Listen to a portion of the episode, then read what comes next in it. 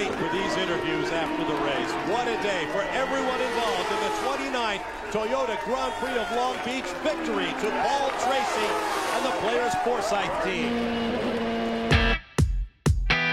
And now for Dinner with Racers, presented by Continental Tire, with your hosts Ryan Eversley and Sean Heckman. Placeholder radio sound.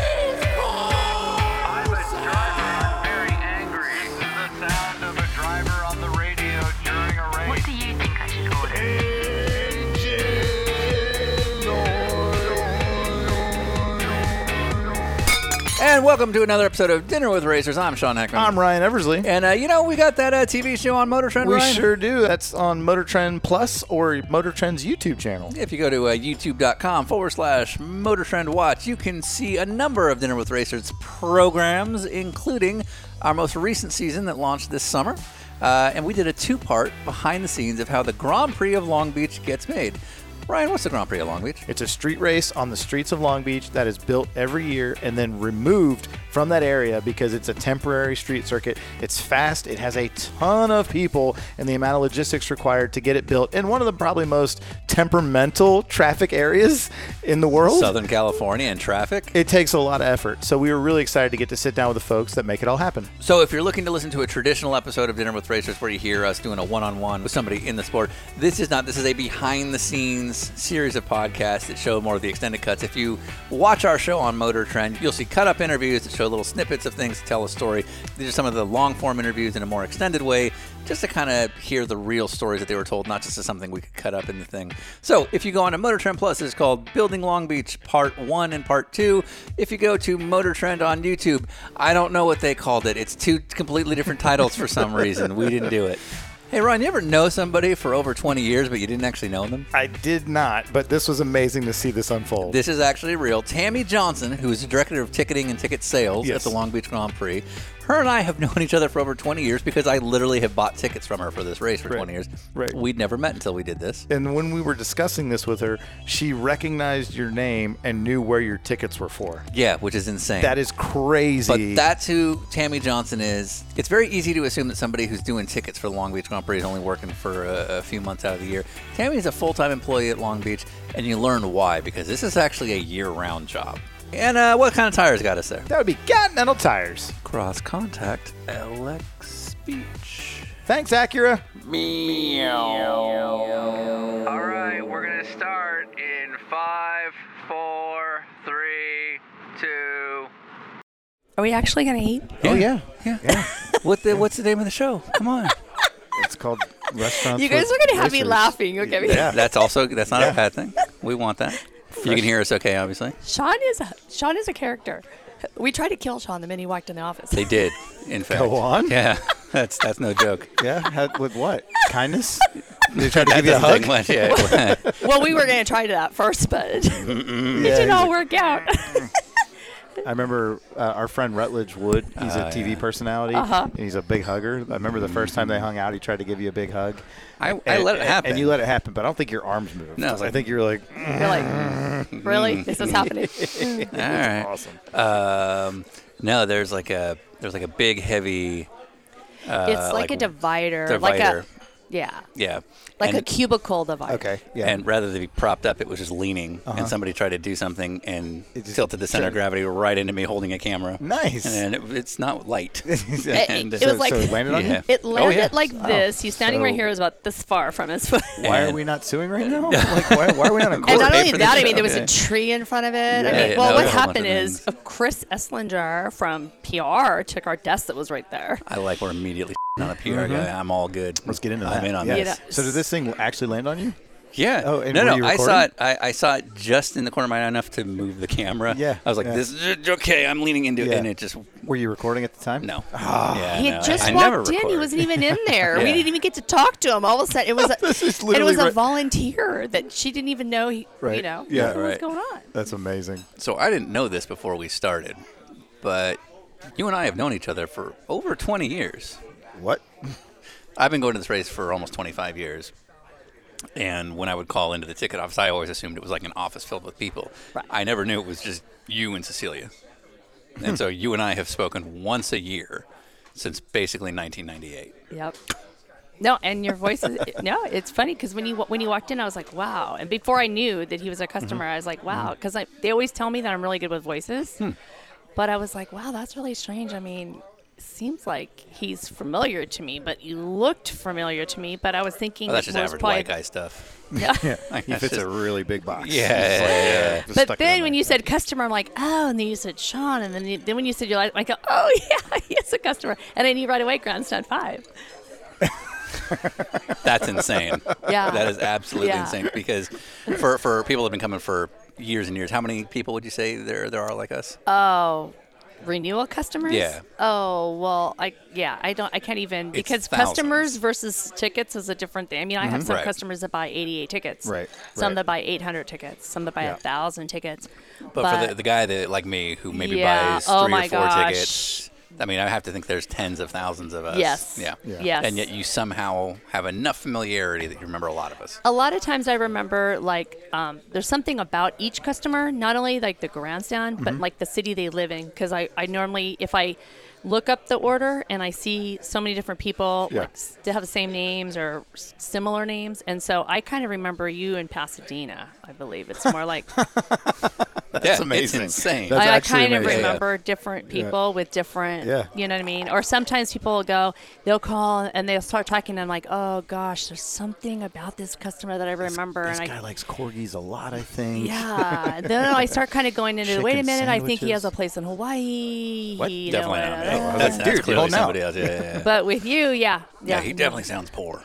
No. That's what she said. He sounds angry. Absolutely incredible that she remembers that about you, and only because of the interaction of purchasing tickets. Of one call a year. Yeah, for 20 years. Yeah. And I do freak out some people sometimes. I do. But you remember this stuff. They do, yeah. Like most of the time I start pulling it up. Like I'm like, oh, wait a minute.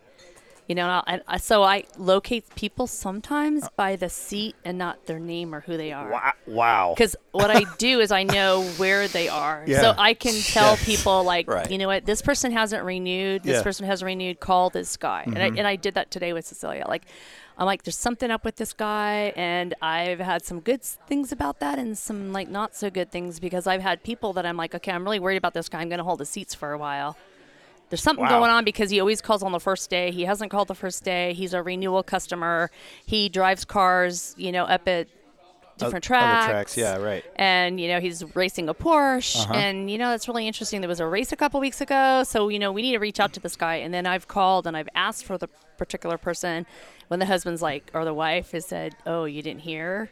And then I find out they've passed away. Wow. And that's, and it's because they didn't renew their seats. And I'll be like, okay, this is, and I get kind of chills about it sometimes because it's a little strange because you're like, you know what it's mean? It's almost like a family member that comes over every Thanksgiving or every Christmas. Exactly right. And then when they don't, and you're like, that's kind of strange. There's something up. And there's customers, I do have messages that between this time of year, they're in one, you know, they're like snowbirds. They're in Florida or they're in Texas or they're in Arizona. And this is their big annual and track. That's their big. And I'll put on there, you know, they want their tickets every year regardless. If they don't renew it. Call them on the cell and leave a message and give it a day or two because sometimes they're like in the Rockies or, you know, they're staying at a KOA somewhere. And so then I just so there are people that I will hold, or I have notes that this guy works on an oil rig, know, in Houston. Don't take his seats because from this time to this time. Or, you know, this guy's in Russia between this time and this time. And we can't talk about why. Yeah. He's an international man of mystery. This guy lives in Alaska and he's murdering polar bears. Yeah, exactly. No, they work for oil companies. Damn. So in racing, everybody wants tickets. I, every weekend, someone will ask me, like, hey, can you get a couple tickets? Even a track that I'm not from that area, I have no, like, direct connection to. Just because you're a driver, of course you have tickets in your back pocket, right? Right. So I imagine you get hit up nonstop. You know what's really interesting is that, honestly, because I kind of had this thing with working in my prior, you know, working for the airlines prior, everybody was the same way. That was worse.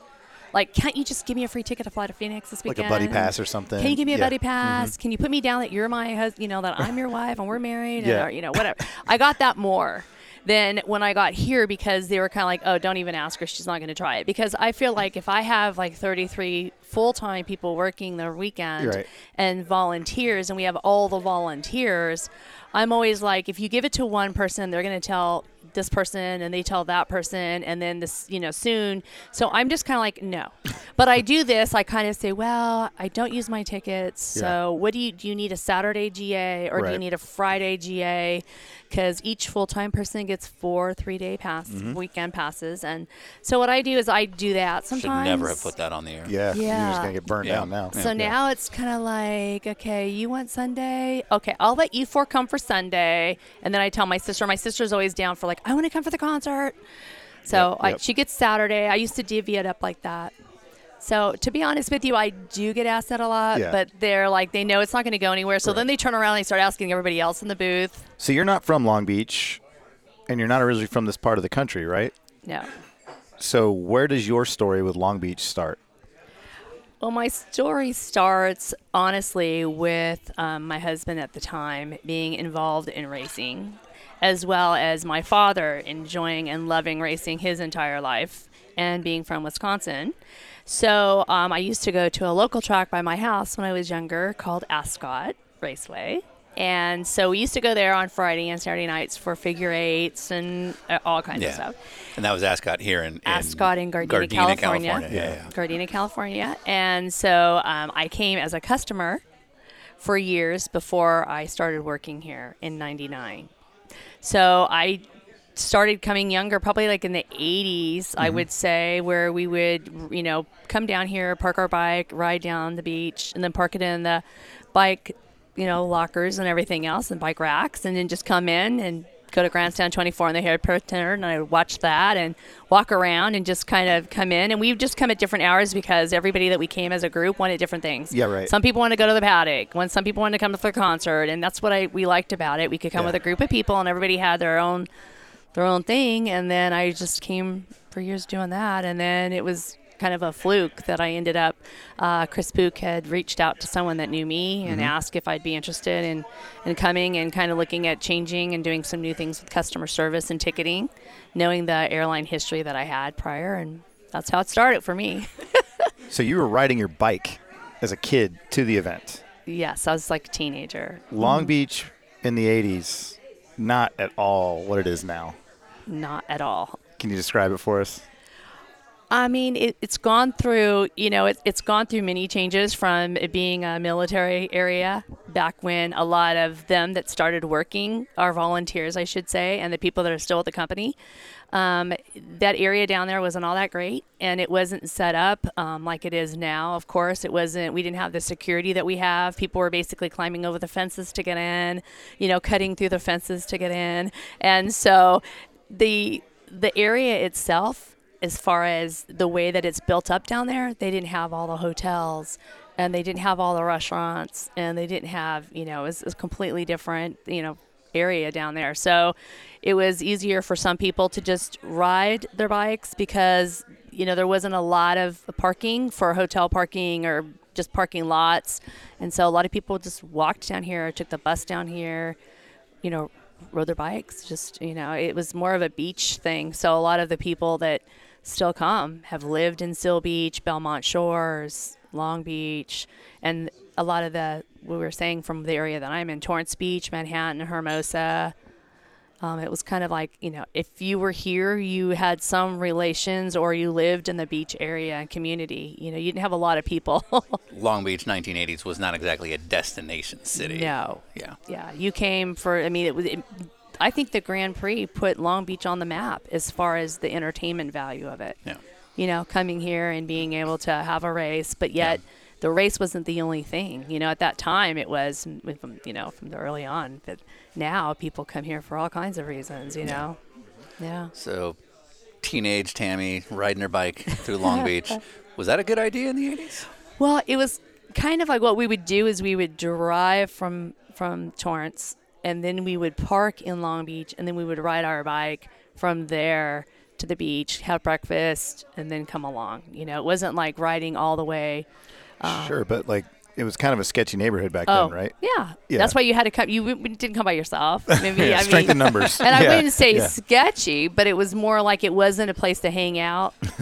in as a teenager or in your early 20s, because at that time the stuff that was happening down there was not. You mean the theaters and the shops? The theaters and the shops and all that weren't there. You had the old Pike. You had the old Pike, right? Right. But yeah, they were visited by different clientele.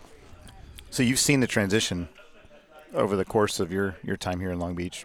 Would you say the race has something to do with that? I agree. I think so. I think that what's happening is with the event coming here once a year, and now it's kind of televised, almost like the Monaco from back then. And so people from all over the world come to this event, and it's because kind of what we were talking about, that you have the ships, you have the beach, you have shopping, you have the hotels, you have all this entertainment value, plus the freeway. They can get here from all the other areas now. They can take the A line, which is our metro that they can take from downtown, and we have all the freeways, the 710, the 101, the 110 that turns to the Thomas Bridges. You just became an SNL sketch right there. Yeah. Sorry, but I'm just saying. No, I understand. What's sad is I knew every freeway you just mentioned very well. So yeah, I got you. Yeah. No, I mean, now it's a little different than from back then when you were going through like ports to get here, Yeah. And that was, that would not be fun. Yeah. So the type of fan that buys a ticket to a race at, Laguna Seca or Sonoma is probably more of a diehard race fan specifically. But with your event, there's so many different things going on. What kind of fans buy tickets to it? Well, that's what's interesting about it. I mean, we have our group of long-term renewal ticket buyers, like we were saying, that we go on sale, whatever day that is that we put it out there, and we give them their 30 days, 60 days, depending on in the past that this kind of changed a little bit. I mean, back then when you mailed everything out, you had to give them a longer time to mail everything back. Now we're doing everything email. You have generations now coming. You have the parents that were coming, that were kids when they started coming, and now, and they're married and they had kids, and now they're coming, and now they're starting to bring their kids. I mean, we have 2 and 3-year-olds. So that's where I think it used to be, and I'm sure if you've been coming all the years you've been coming, I mean, back in the 88, the last race that I attended, it was not appropriate for some kids under the age of 18 to be in attendance because of some of the, I don't know what you want to call it, but shenanigans that were going on at the event. It might not have been appropriate, because my words that I remember saying is, thank God we don't have kids that we brought here, you know what I mean? And at that point, I'm 21, but I was looking around going, wow, and I was kind of shocked. So over the years now, we're more kid-friendly. We have, a kids zone and we got rid of certain areas that might not have been like that, but we have added like cantinas and all of that. So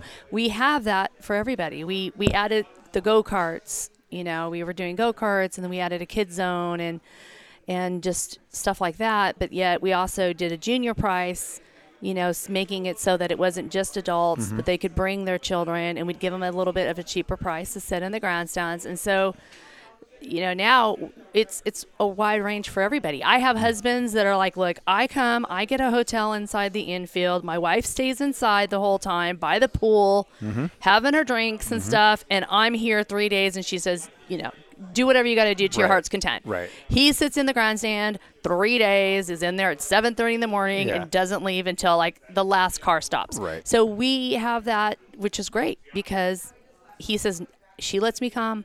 I get to buy my airline tickets. She comes to Long Beach.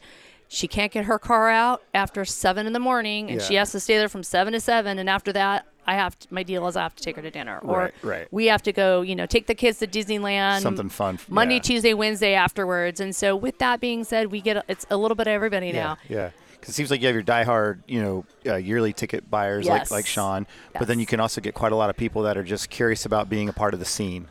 They've never been. Yeah. It's always on their bucket list. I get those every year. Those are the people that you're on the phone with because they want to ask you every single question as to, should I rent a car if I come into LAX or Long Beach, or should I fly in? I mean, it's like okay, you're going to have to look at the airline schedule, but I can help you with what you need on race weekend. Yeah. You know what I mean? But that's the type of customers that want to come just for the day. Mm-hmm. Want to come on Saturday. Saturday's more kid-friendly. Mm-hmm. Sunday is your diehard race fan. And Friday, you have a lot of the customers that are – they live in the area. They don't necessarily want to buy a ticket yet because they don't know what it's about. So they want to come and pay $34 for a general admission ticket and walk around and check it out. Yeah. And half the time, you know, that's where we suck them in. They were like, okay, this guy's going to come one day. Yeah. He's going to love it. He's going to enjoy it. He's going to, you know, walk around, see all the stuff. We're going to tell him, hey, but if you come back tomorrow, you get a concert, you get this and that. Mm-hmm. And that's what ends up happening. And then what is the bad part about that is when you buy your tickets individually, you end up paying a lot more. Yeah, right. You know, right.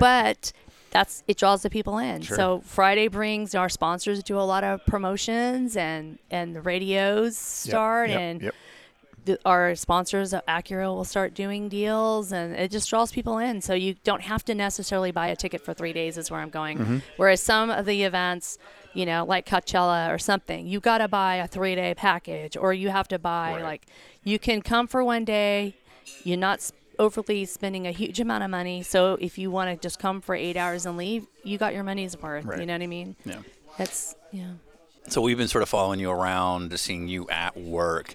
And one of the things that really became apparent in some of the phone calls we saw was people call, and because this is more of an event necessarily than a road race that we're used to seeing, people don't know what they don't know. And so they'll look to you, honestly, just to tell them what's what, because there's so many different things to see and so many ways to get around. Yeah, exactly. What I personally do is I listen when they first call, depending on where they're calling from. I look down at the area code, the zip code. I'm kind of looking and listening to what they're saying. What are they? Are they a diehard race fan? Are they starting to tell me what kind of engines are in the IndyCar and what kind of, you know, what engine they're coming to see in the IMSA race? Then I'm like, okay, he knows his racing, so he's coming to watch the race. So if someone calls me and says, you know, I want to know what kind of beer they sell and what band is playing, I get the feeling that they're just coming for, it's something to do. Yeah, more so it's an event. Race, yeah. I want to come down there, you know, and that kind of, you know, when they start asking maybe prices for certain things, that kind of tells me that's somebody that's, it's what we were kind of, I mentioned before, like a bucket list type of thing. I've always wanted to go to Long Beach. I'm not working right now, maybe, and I want to come. So I start asking them, you know, what days do you want to come? And do you want a seat or do you not want to have a reserve seat? Are you a type of person that's going to walk around the paddock all day? Do you want to, you know, go see the boats? What are you coming to see? You know what I mean? And when they start kind of going into, well, okay, this is just, you know, they'll normally go in a little further. Well, I'm buying it for my husband or buying it for my boyfriend, or I'm bringing my 85-year-old dad because he's always wanted to see this. And then that kind of tells me right there where I want to go. And I'll say, okay, how, you know, what day do you want to come? And then I start narrowing it down, and then I just kind of go from there. You know, I say, well, this package right here has shade. You know, if he's 85 or 83 or 92, because I have one coming, he may not want to walk a lot, and he may not want to sit out in the sun all the time. So let's look at a hospitality package that maybe for one day. And, you know, is he handicapped? How, you know, does he have any disabilities? Does he have any mobility issues? Because that's going to determine where I'm going to put him on the track. Then I kind of go from there. You know, can he go over stairs? Does he need a ramp to get in the grandstand versus climbing? You know, I'm sure he's not going to want row one because at this point I don't have it, and I'll joke, or, you know, and I'll say, but do you want a bottom row then? Or do you want to be able to walk him up on a ramp and just sit? You know, what do you want to do? It may be hot. You know, and I have fans that every year will call me because they say, you helped me last year, and oh my gosh. Or like I'll try to tell them, you know, it's the same thing I was kind of saying a little bit earlier, that if they buy an individual ticket, if they want to come one day and then they come the next day, you know, in California, and I know that's just a California issue for me, parking is an issue for us, right? I mean, we don't go to something if we can't park our car. I mean, yeah. And that, again, that's where we live based on where we can park for some of us. Exactly. So, yeah. And right, if I'm gonna, and how long it's gonna take me to get out of that parking lot. If it's gonna take me, and I'm thinking about everybody that I talk to. Is it one of these people that are like, I am not parking in this parking lot because I have to wait for everybody to get out and it's in one line, or, you know, I want to park over here because if I have a 4Runner and I'm going to go over the sidewalk to get out, and I hear that from people, which is not appropriate. But I'm saying, okay, then that tells me the kind of person. Do they have patience? Do they not have patience? Well, they're not going to want to go over a bridge. They don't, you know what I mean? And so I kind of just start making packages for someone. So sometimes if you don't, you're going to be on the phone way too long. And I want to be on the phone as long as I can. But in the same sense, I don't want to do their airline schedule or the Greyhound schedule like I did, you know. But that was the thing that actually impressed us, is that you took way more time than I actually thought you would, especially given the fact that you're selling thousands of these, especially as we get into crunch time now. A lot of times on some of the packages are like the parking, for an example. I mean, we sell parking lots, but the city sells parking lots. And what I have learned with us moving our offices, I used to work off-site. We had a ticket office on First Street, and that ticket office we rented for 12 months for 8 weeks. But because I'm at the corporate office, and then I would move into that office, okay, people that are upset don't want to have to walk out of the event, walk up a block to try to get something resolved. And sometimes we could resolve it on site, but if it was a ticketing issue, like a printing of a ticket issue or something like that. Well, as I moved to the track, I personally noticed that I'm like, all these years that I was really pushing our parking really became like, you need our parking, because I was seeing people standing out there on the corners, changing the sign. There's a long line and it had $20, and then there was nobody, then it had $40, and then it would say $30, and they'd be turning their signs. Right. And I'm like thinking, my customers are getting like the raw deal here. So you know literally what I mean? Like midday. They, like the parking lots that aren't Grand Prix ones are, it's like a moving stock price. Yeah. Very true. Parking is up today. Yeah. It's market price. Yeah. Lobster's more today. That is honestly the truth. And I didn't realize that because I rode my bike when I was a customer. Yeah, wasn't it? And I'm like, you know, so it's funny, honestly, looking back at it, that I started saying after that to people, look, we have a parking here for $50 and you're here for 3 days. And it's like breaking it down is like 20, 20, and 10. You are going to pay more than that to park your car. And I've literally said that to people knowing that that was going to happen after I moved on site. And then they call me back the next year and go, all righty, you give me whatever I need.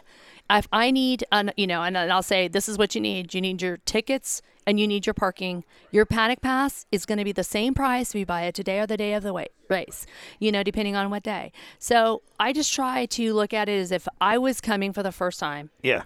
What would someone tell me if someone told me I'm bringing 3 kids, you know, and an 85-year-old dad? I would want someone to tell me it's going to be hot.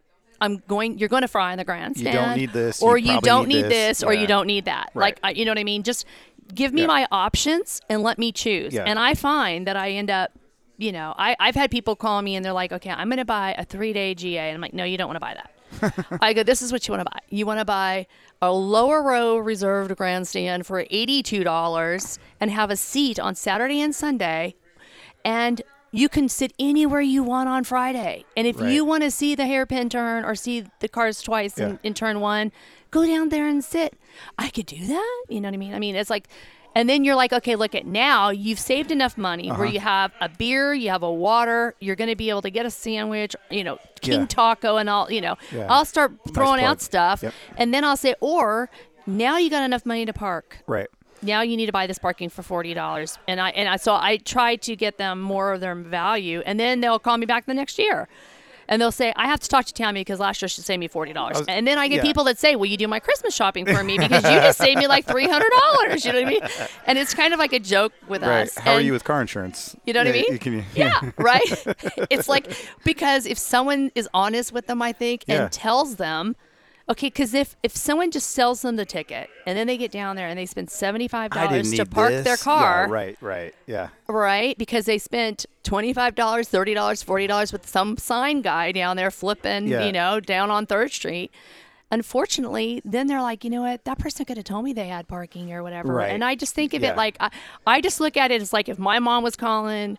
Or what would you want them to hear? What would I want my dad to hear? Or what would I want my mom to hear? And I just listened. And that's what I do. I just listen to people. And sometimes I get people that I'm like right away. Like I'll do that with, in a fun way. I'll go, let me tell you what you want. Right. You know, I don't say you don't want that. But I kind of joke with them as to, okay. And then this guy just recently, I said, okay, I get it. He was a businessman. Right. And I'm looking down at his email and I'm looking down at his orders in the past. And I'm like, you know, I think I got a better deal for you. You know what I mean? I sound like a used car salesperson. But you're actively you're actively not giving them the most expensive option, which is what, you know, bottom line is right. Let's make as much money selling tickets. Right. Because I think your goal is if this person is happy, they're going to come back. They're coming back. And they're going to spend that money again versus if you get them wrong once because right. you went for the big ticket item the first time, exactly. It could scorn them and now done. Exactly. And I've had people that have now I've helped every year. Yeah. That like this year when we had the canceled event and, you know, they took a credit rollover. Now they've called me this year, and we've done this to so many customers this year, you know, and they've called and they go, well, now that I have like $600 mm-hmm. or $700, let's mm-hmm. say, on a credit with you, can I get into the pit lane? Mm-hmm. Because now I'm only going to have to pay this. Right. And I've always wanted to do the pit lane. Yeah, right, you know what right. I mean? And so they feel like because it's not coming out of their pocket, yeah. like right that moment, I'm only going right. to charge them a difference. Right. And then I have to change, you know, I'll send them down to marketing. But sometimes I'm like, God, great, I just lost one of my customers. But I go, he'll be back, you know. I mean, he'll be back, but I have little notes in there and my staff, you know, I put little notes. I try to, like, you know, with customers that over the years that have called. Tammy's a drug dealer. Yeah. Tammy is an absolute drug dealer. I go after him. Have a little bit. Have a little taste. That's what I do. That's what I do. I'm like, mm-hmm. you know what? You need to come for Saturday. If you really like it, this is what we need to do. And then next year, this is what we're going to do. And I talk to him like, I already know you're coming next year. And then they say to me, how do you know I'm coming? Yes. She's literally pushing it. How do you know I'm coming? Mama Johnson. Yeah, she's like, I know what you need. Yes. Yeah. You're coming. Front row seats. Yeah. You're coming and back. And you already paid this and you got that rollover. So how about a little bit of crack? Yeah, just a little bit more for you. Now, do you have to, like, answer to Jim yes. with this stuff? Or well, I answer to Jim on the numbers. Yeah, and because I do numbers and reports, mm-hmm. and because Jim is a numbers man, yeah. I'm the one that tells people in other departments or other individuals, we're not doing that because it's not going to fly with Jim because right. I know right away.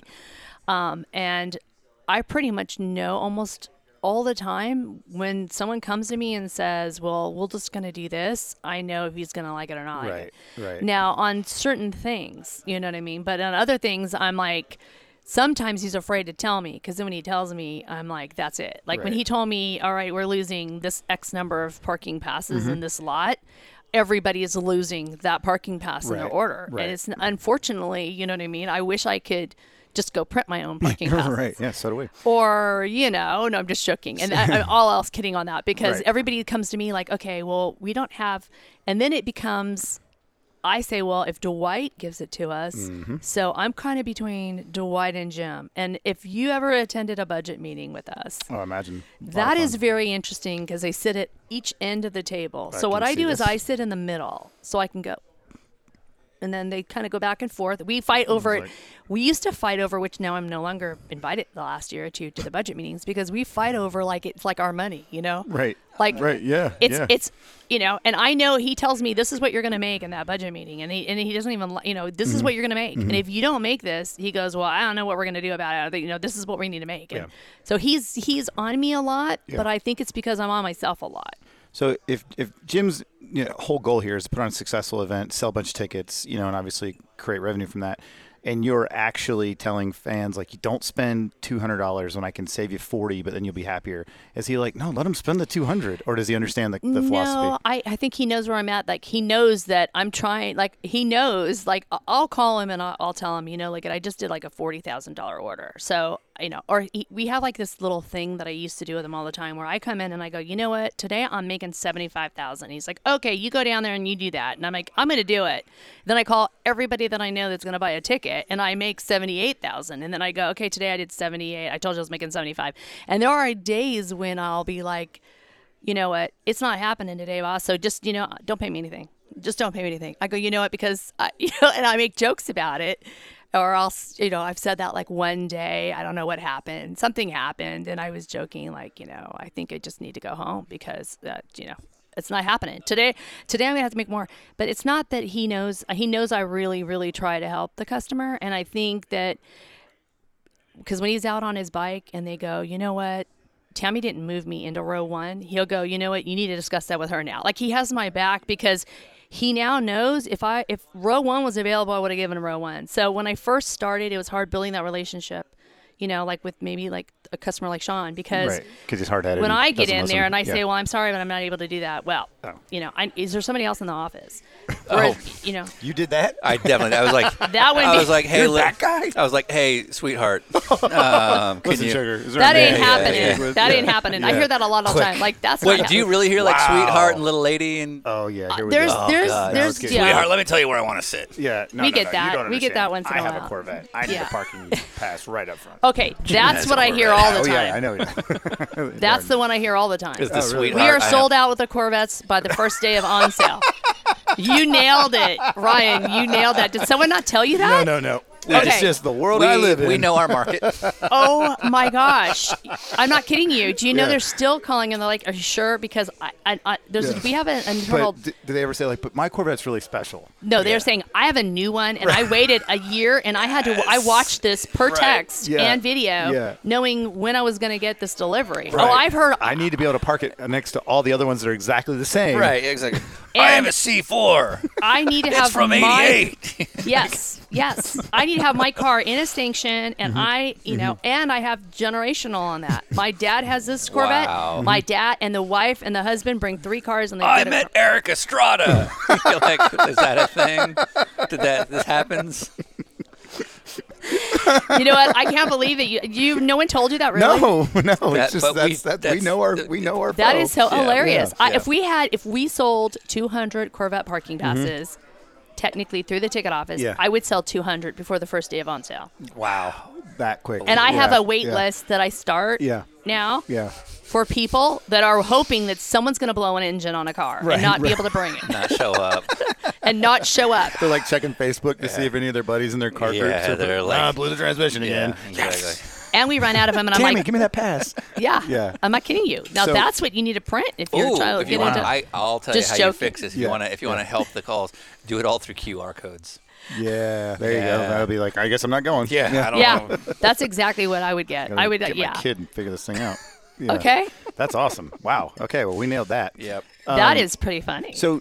How many people work underneath you doing the same kind of thing you're doing on the phones, like with like helping people or any communication? All year for full time, there's two of us in the office. Wow. Through and that number has gone from like 5 full time to 2 because of technology. You know, right? Basically, I mean, which has been a good thing. And then we bring back seasonal part time. Normally, 8 weeks out. Okay. Let's say if in our race is in April, we bring someone back. Around Valentine's Day. Okay, so how many people, when it's at its max, are helping with the communication with fans about tickets? Well, in the call center, we normally will bring in about 4 or 5 additional. Yeah. Again, but then as we get closer, I kind of filter in more people. So sometimes people, because we will go 7 days a week. Right. So we have people that can only have other jobs who can only work Saturday, Sunday, or I have some that will come in and work with me when I work until 7, 8 at night. So as of right now, I had brought in 2. Right. And this year I actually have a couple volunteers that one is a customer. We basically told her that she has to come in and help us with it or she's not getting her tickets. No, I'm just joking. Just held it to her head like that. Yeah. You want these? Yeah. I'm just kidding. No, Mom doesn't mess around. She's very sweet and she's been asking, so we took advantage of hey, can we come in and she's just coming in and trying to help us. Yeah. No, but seriously, you guys are hilarious. Okay. So I'm going to be bringing in more. So as we go to Saturday, Sunday, we will bring in like 2 more. Okay. And then the week of the event is when I need to really start because we open up an office on Long Beach and Ocean. And that's for all just the random walk-ups. Yeah, random walk-up, teams coming in. Yeah. We got our IMSA teams coming in. And then that way they can come over and get more tickets. Yeah, I'm sure there's a lot of complaining there. So, so it sounds like 80% of the time throughout the year, it's just you and one other person working the tickets and dealing with the customers. And then about 8 weeks out, you bring in just 3 or 4 more people to help out. And the average attendance figures is well over 150,000 people. Yes. We're getting close to 200,000 people with some of these races. And then there's 5 of you sometimes. Yeah. As we get closer to the event, then we'll have that many because we actually print the reserve tickets in house.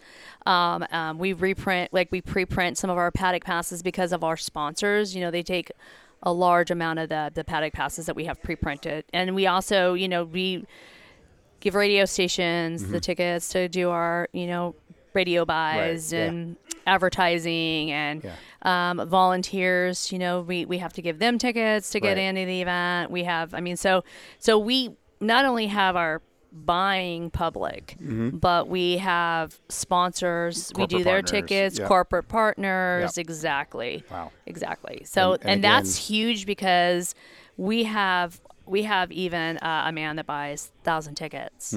You know, I mean, so you're talking, we have a law firm that buys 700-800 tickets, and that's 3-day tickets. So you're printing 3 tickets for one customer. Right, so we will start printing like Monday, Tuesday, and we will print nonstop. Wow. You're saying that Long Beach very much tries to look like there's a lot more people behind the effort than the appearances may show. Well, yeah, there's a lot of people that... Are you looking for something that's... I'm showing our 3 cameras and our huge staff behind them. Yeah.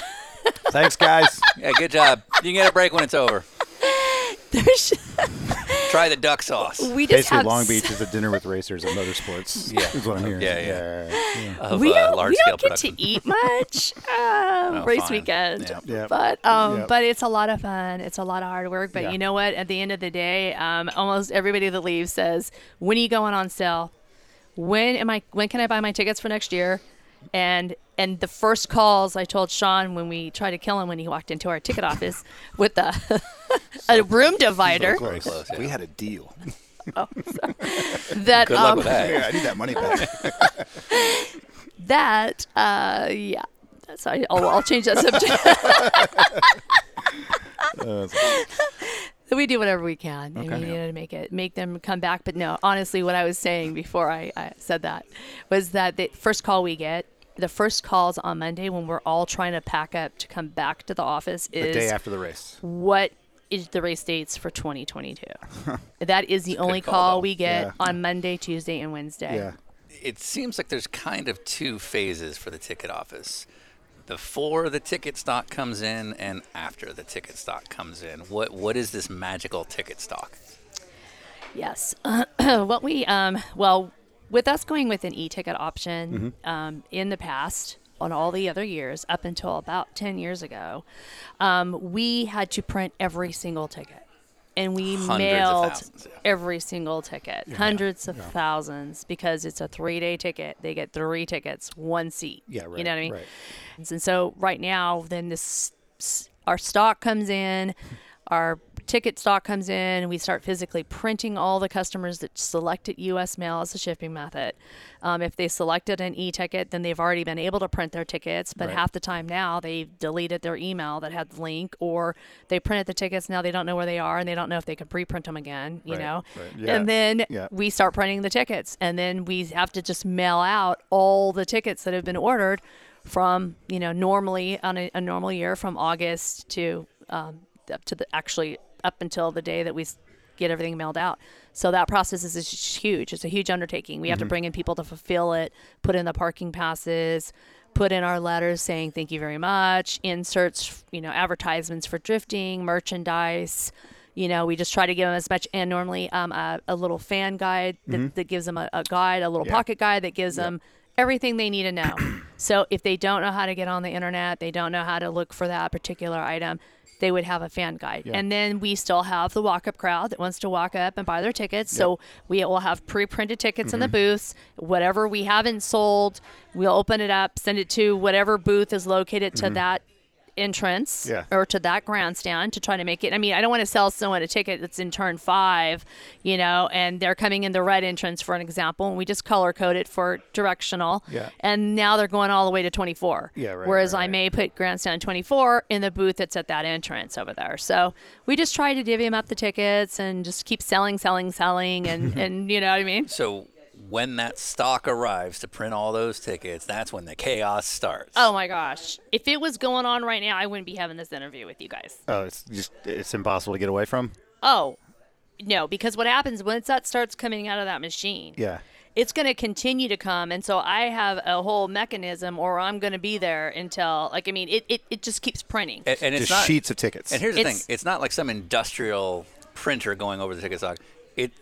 It's like just an inkjet out of an office. Oh, is that right? It's a little printer from Boca, and we print it that way. Now, we've gone full circle, you know what I mean? But it prints out, and I have them in continuous feed. How often are you changing cartridges? 500. It depends on the orders, but I'm changing them. Like I have another set up while one set's coming out, and the minute that last ticket stops, I pull it out, put it in. And I have a way of doing it, so it just comes right. So it's basically like an office printer. Anytime I print anything, I lose my mind because no matter what I try to print, I'm always out of paper, out of ink. Your printer isn't any fancier than what I have at home. So it's the preparation. Yeah. There's nothing to it, but it's very sensitive. Like if you turn it off and turn it back on, which all I'm hearing is Sean's worst nightmare. IT people don't care for them, but we love them. And so what you do is turn it on, turn it back off, and then it'll realign itself and just start spitting it out. You know, I mean, they spit out the tickets. Do you know what would happen if it was you? None of that. You turn it off, it would never turn back on. Yeah. You turn it on, it would be printing black and white. See, I normally have that. Like that's the same thing with our copier in there. But my slider would start working for some reason. So here's my question. So this stock is arriving 5 weeks out. Which is the latest it ever has on my watch. Okay, that was my question. Is like this, your life would be easier if this came 10 weeks ago. Why does it take this long? That's exactly why I wanted it. This isn't actually a thing. So there's not a design. Well, a lot of it this year, it was a couple. It was there is some reasons behind it, and a lot of the reason is because we kind of waited. That's why I was telling you before that I kind of feel like I'm sometimes the negative one when I say, look, we need to send the artwork off. We need the tickets. We need to get it in here. We had a canceled event. I don't want anyone thinking we're going to cancel this one because they haven't received their tickets yet. Right. Were you thinking that, Sean, as a customer? Well, I was making a documentary for this is our new way of getting tickets. This was he's making sure that I'm going to get it out, and then I'm going to hand them to you. That's what I'm going to do. Right. We'll call. He's like, next time, just call me. No, I'm just joking. But what happens is that normally we have our logos on the bottom for our sponsor logos. We try to, highlight that, and we added the GTA race onto it. And then we were like, okay, well, we have to wait and get that logo for them. We're gonna put that logo on there, and then it started just becoming like, maybe we should change the color. Yeah. Okay. So because the ticket stock is this fancy symbol of the event, it's got to be right. All the logos have to be on it. All the artwork from all your support series, so on and so forth. And it becomes a task every year because you want everybody to get the tickets in time, but everybody wants to put. I was saying lately there are 2 cents about what needs to go on it and everything else. And then we decide color. Normally, I just think this year a lot of hands kind of got in our pot, and we were changing it and changing it and changing it. And we went with a different company and with COVID and them being closed down and just staffing and product issues, I think is the reason why we don't have it yet. But generally, ticket stock it's still no matter what time, whether it's COVID or not, it is still this kind of bureaucratic middle management nightmare of needing a ton of approvals. It's like getting it all. Yeah. You have to get the disclaimer on the back that's going to make, what we want it to say. Yeah. We added a deal for Acura to be able to get a discount. And so we were waiting for that artwork. What were we going to do? Are we going to put a car on the back? Are we going to put an Acura? Are we going to put an NSX? Are we, that becomes a discussion. And so it's a big thing because people collect them. It's a commemorable item at our event. And that's why it's really hard for us to get people to go to an e-ticket option. They want that ticket in their holder, and they'll come up and they talk about it on the phone that they have every ticket of every race they've ever gone to. They fan them out. If you change a person's seat, they're going to say, look, you changed my seat, and they fan them all out. And it's like, no, we didn't change your seat because we had a situation where we had a grandstand because the city moved the intersection 18 feet to the west. But what about my seat? 18 feet to the west. Did it affect it, Grandstand 5? And so people were coming up to us and saying, you moved my seat. Yeah, and Tammy. Say, you did this. I did it. But after the first customer, you're like, yeah, we didn't move your seat. Yeah, then you have the second customer, and you're like, no, sir, you're.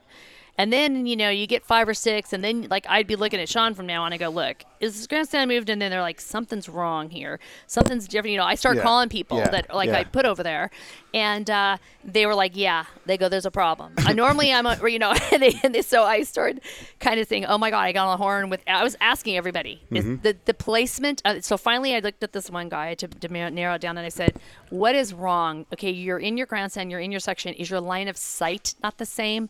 And the guy goes, you nailed it. My line of sight is not the same. I used to see in the middle of the, you know, the turn section, you know, turn one. Right. And now I'm looking at a no U-turn sign that I never looked at before. Right. And then I was calling everybody trying, and because people were like, you get my grandstand moved. And unfortunately that was what happened, but we didn't know that. And so then Dwight confirmed it. And then after the event,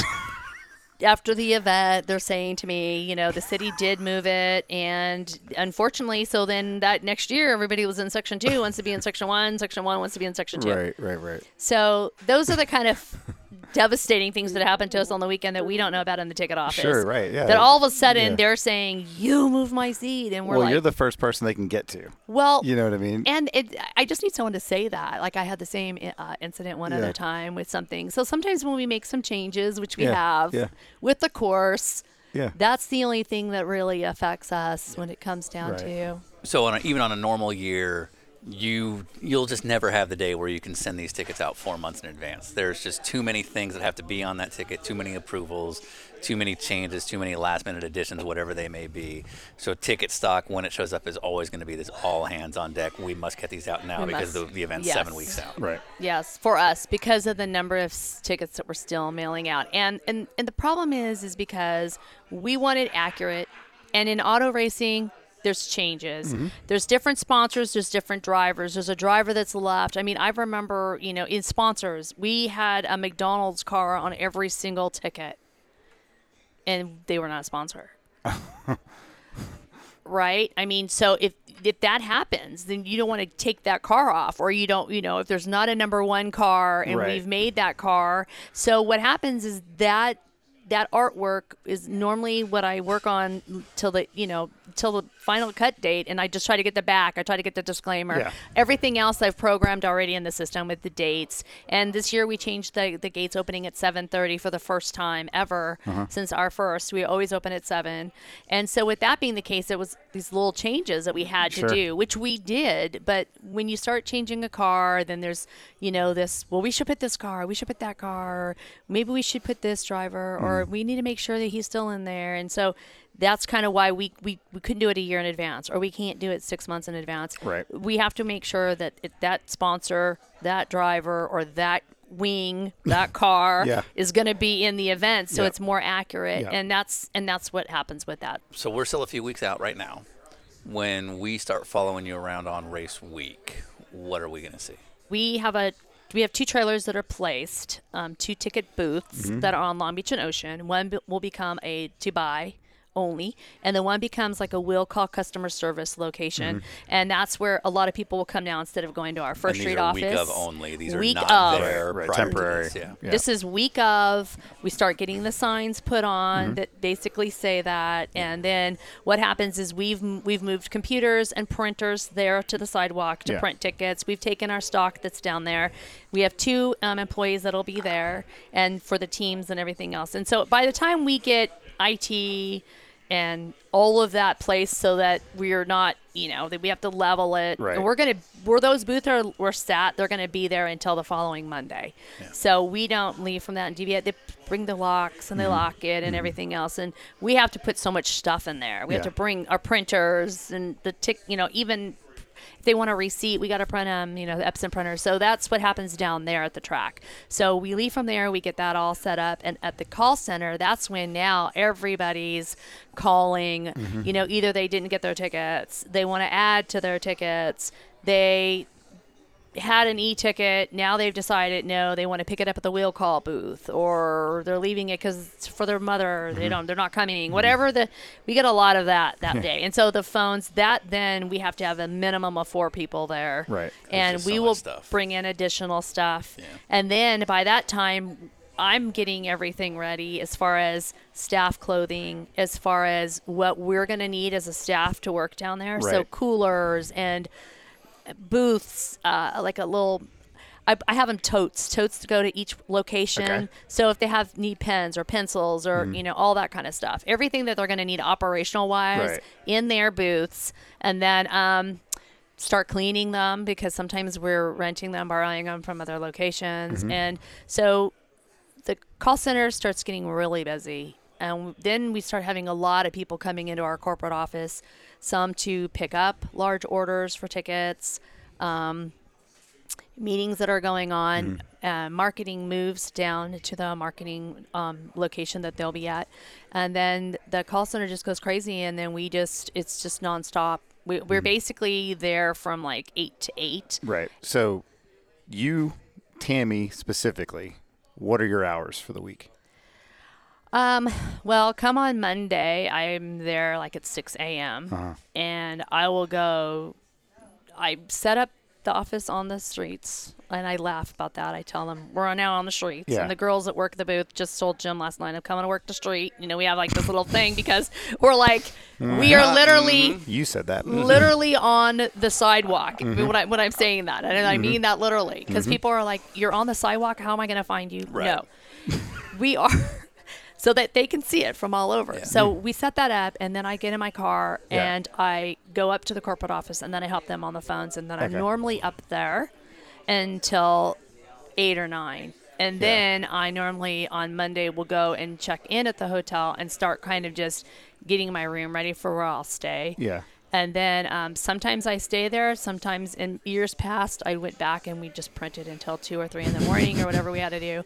Sometimes I go home or get my luggage because I didn't get to do it or whatever. Because you're so backed up doing all the other stuff. And normally that's kind of, I mean, it's kind of 24/7. And then what I still need to continue to do is wherever I am that night, I run reports for Jim and say, oh, wow, this is like, this is what we did today. This is how much, you know, we've done. And, you know, I'm either out of this, or I'm out of this, or I'm out of that, or, hey, this is, you know, can you find me some more of this? That's what normally I'm trying to do. Right. Can you talk someone into giving me like 500 spots somewhere, like in the shoreline parking? And you know, then we have our little discussions. And that's what normally happens. And it's normally that way.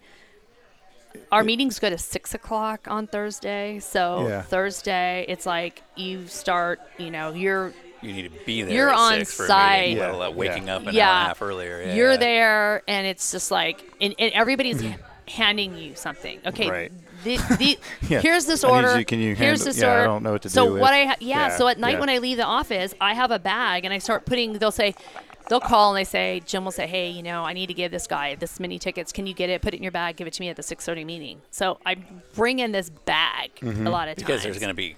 All these tickets. Like, hey, when I see you, can you give me this? I forgot to give you this. And Dwight's like, oh, I need this guy's order. And, oh, I need that. Just like cut helping Dwight out. Right. And then Jim is fine.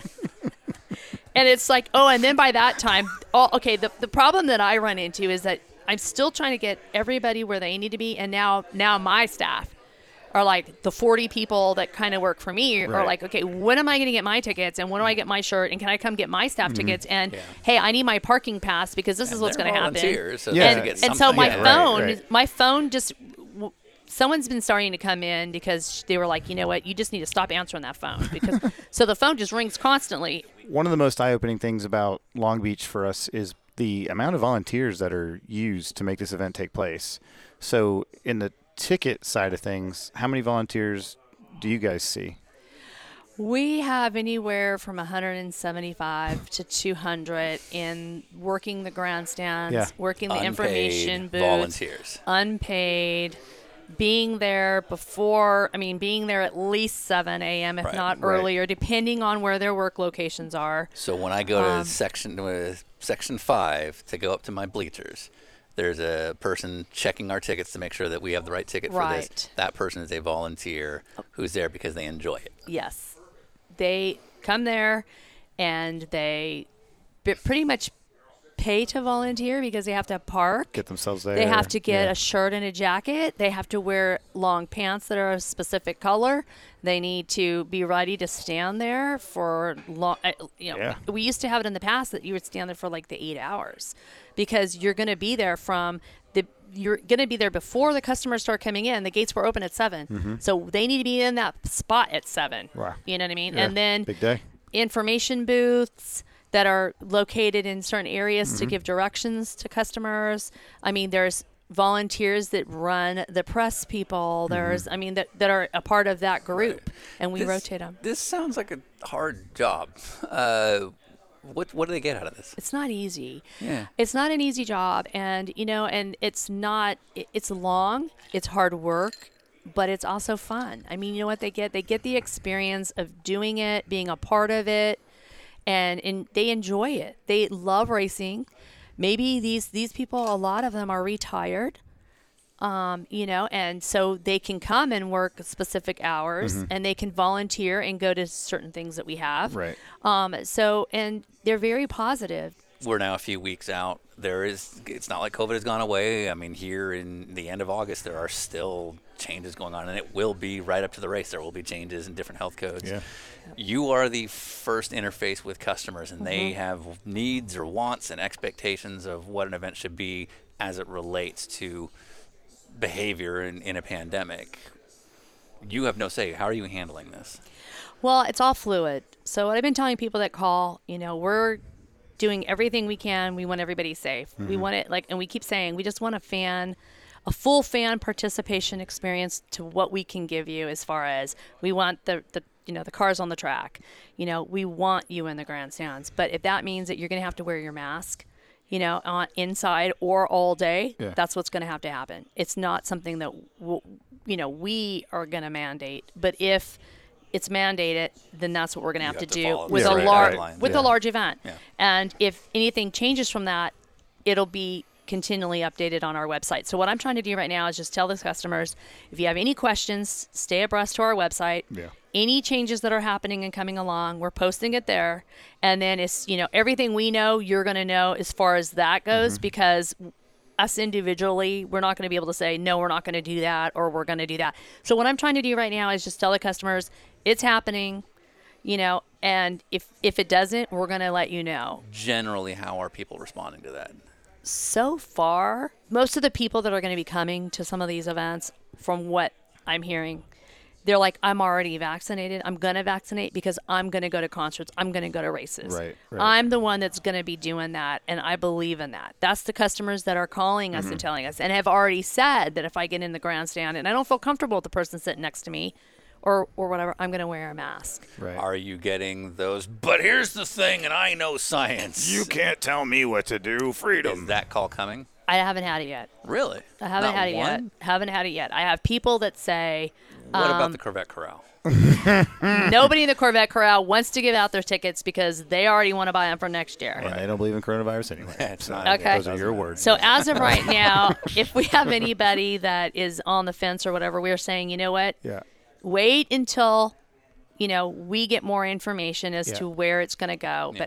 But yeah, I mean, if anything. Well, the sea air kills it. That's right. And it's a little chilly here sometimes, yeah, so yeah, I can't live in a cold It's climate. Outside. Yeah. It's outside for the most part. If yeah. you're going to go into the expo, I'm telling them you're going to be wearing a mask. But we're yeah. just going to, you know, as at this point, we're just going to continue. We're going to go as we do. I'm yeah. going to print tickets. Yeah. I'm going to mail the tickets. If the race goes off without a problem.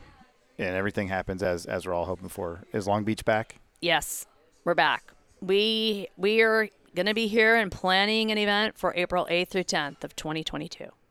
If you could describe Long Beach in one word, what would it be? Exhilarating. Meow, meow, meow, meow, meow. I'm finished.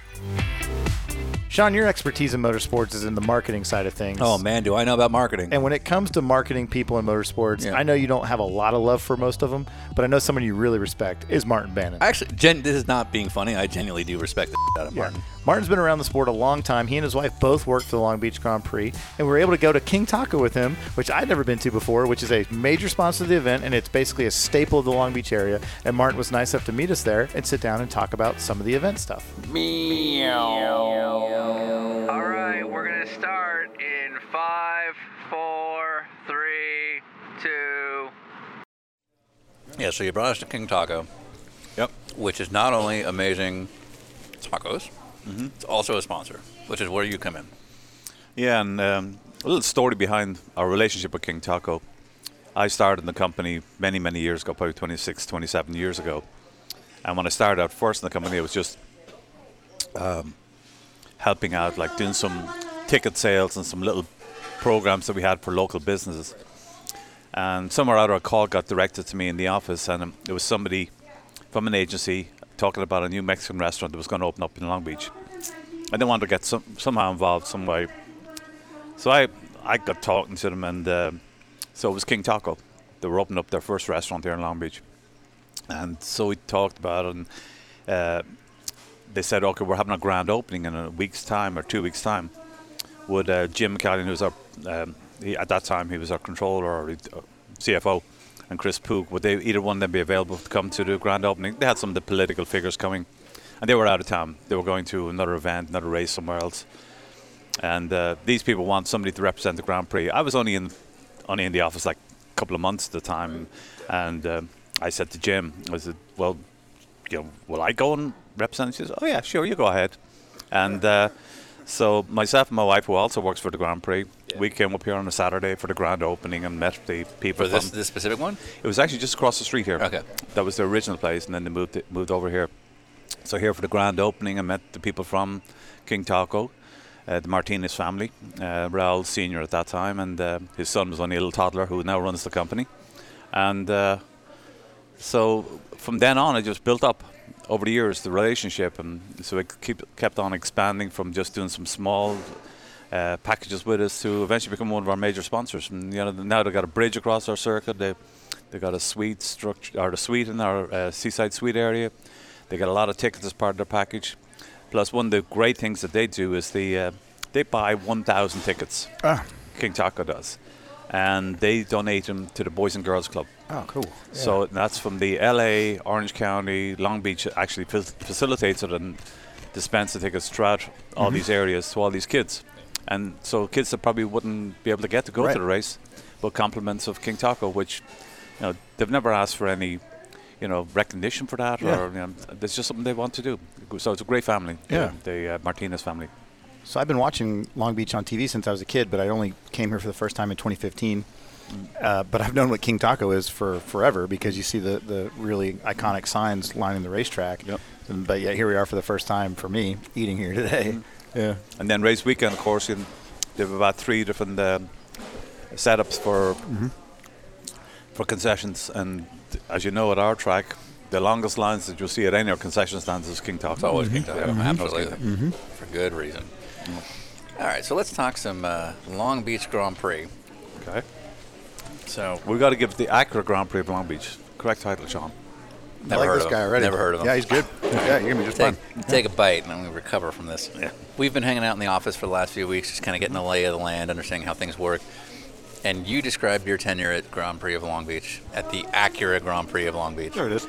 As moving your way down the office. Mm-hmm. So walk us through sort of your process here, because you've been now a several decade member of this group. Correct. Yeah. So I worked in the department, the marketing department, just doing some local ticket sales, and from there, a couple of years later, a position opened up to take over and run the expo.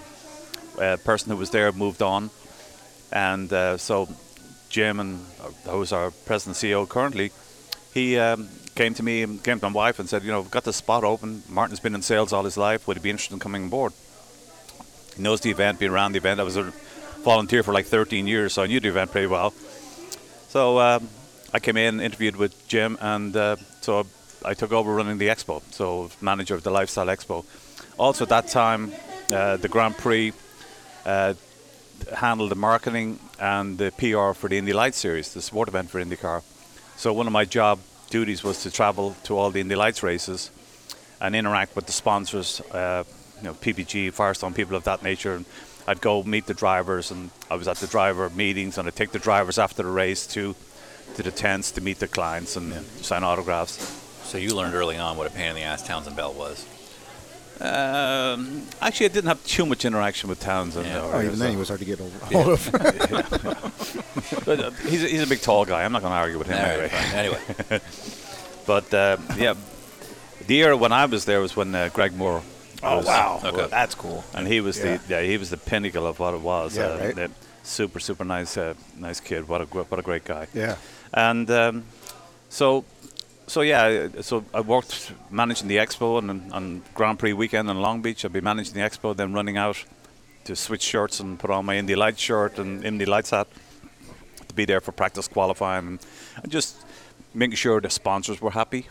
And so from then, one of the people who was in our hospitality department, she left, moved on, and they asked me if I'd like to switch from managing the expo and take over hospitality. So yeah, I'd be fine with that. And some of the clients I dealt with in expo would have hospitality anyway, so it was an easy transition.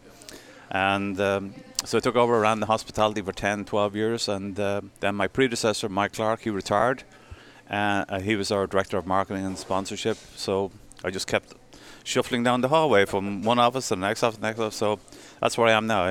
I run the department, so I handle all the sponsorship, interact with the sponsors, and dealing with them on an ongoing basis, and making sure our goal is to under-promise and over-fulfill as much as we possibly can with our sponsors. You know, it's like in the business, you just want to make sure that you're taking care of them as best you possibly can.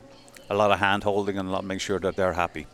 Our event comes around once a year, so we want to make sure we do a good job for them. Mm-hmm. So you started here as a volunteer back in 1983. Correct. Why would you volunteer for the Grand Prix? Well, my wife and I came from Ireland in 1982, and so she went to work for the Grand Prix in 1982. So all I could think about back then was just getting free tickets.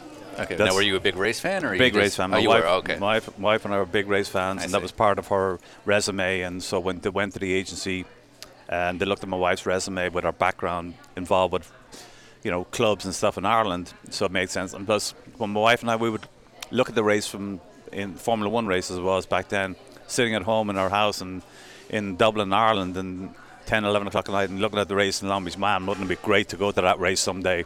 And lo and behold, my wife gets a job there. So when I went to the Grand Prix the first year, I would just be there to help out, just hang out with my wife and the president at the time, Chris Pook or Jim, was around, and they needed something. I became the runner.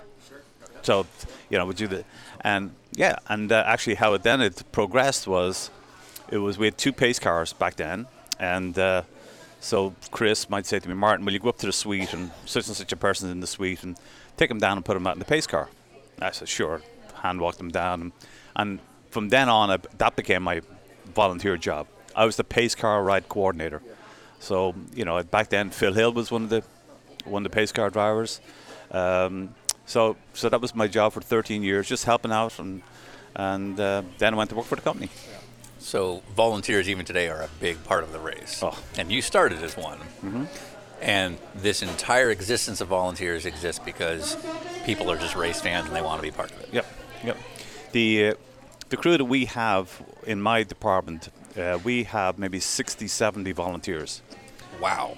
Just helping out with all sorts of sponsorship things. All the parks that we have, the hospitality parks, whenever a client comes up to go into the hospitality park, in addition to the security you would have at the entrance, you're also going to have some of our ambassadors / hospitality volunteers. So they're there from 6 o'clock in the morning. First thing to go out is check, make sure power is turned on, TVs are working, tables are set, and deal with it. And all these volunteers, a lot of them have been with us for many, many years. Some have been around for 30, 40 years as volunteers.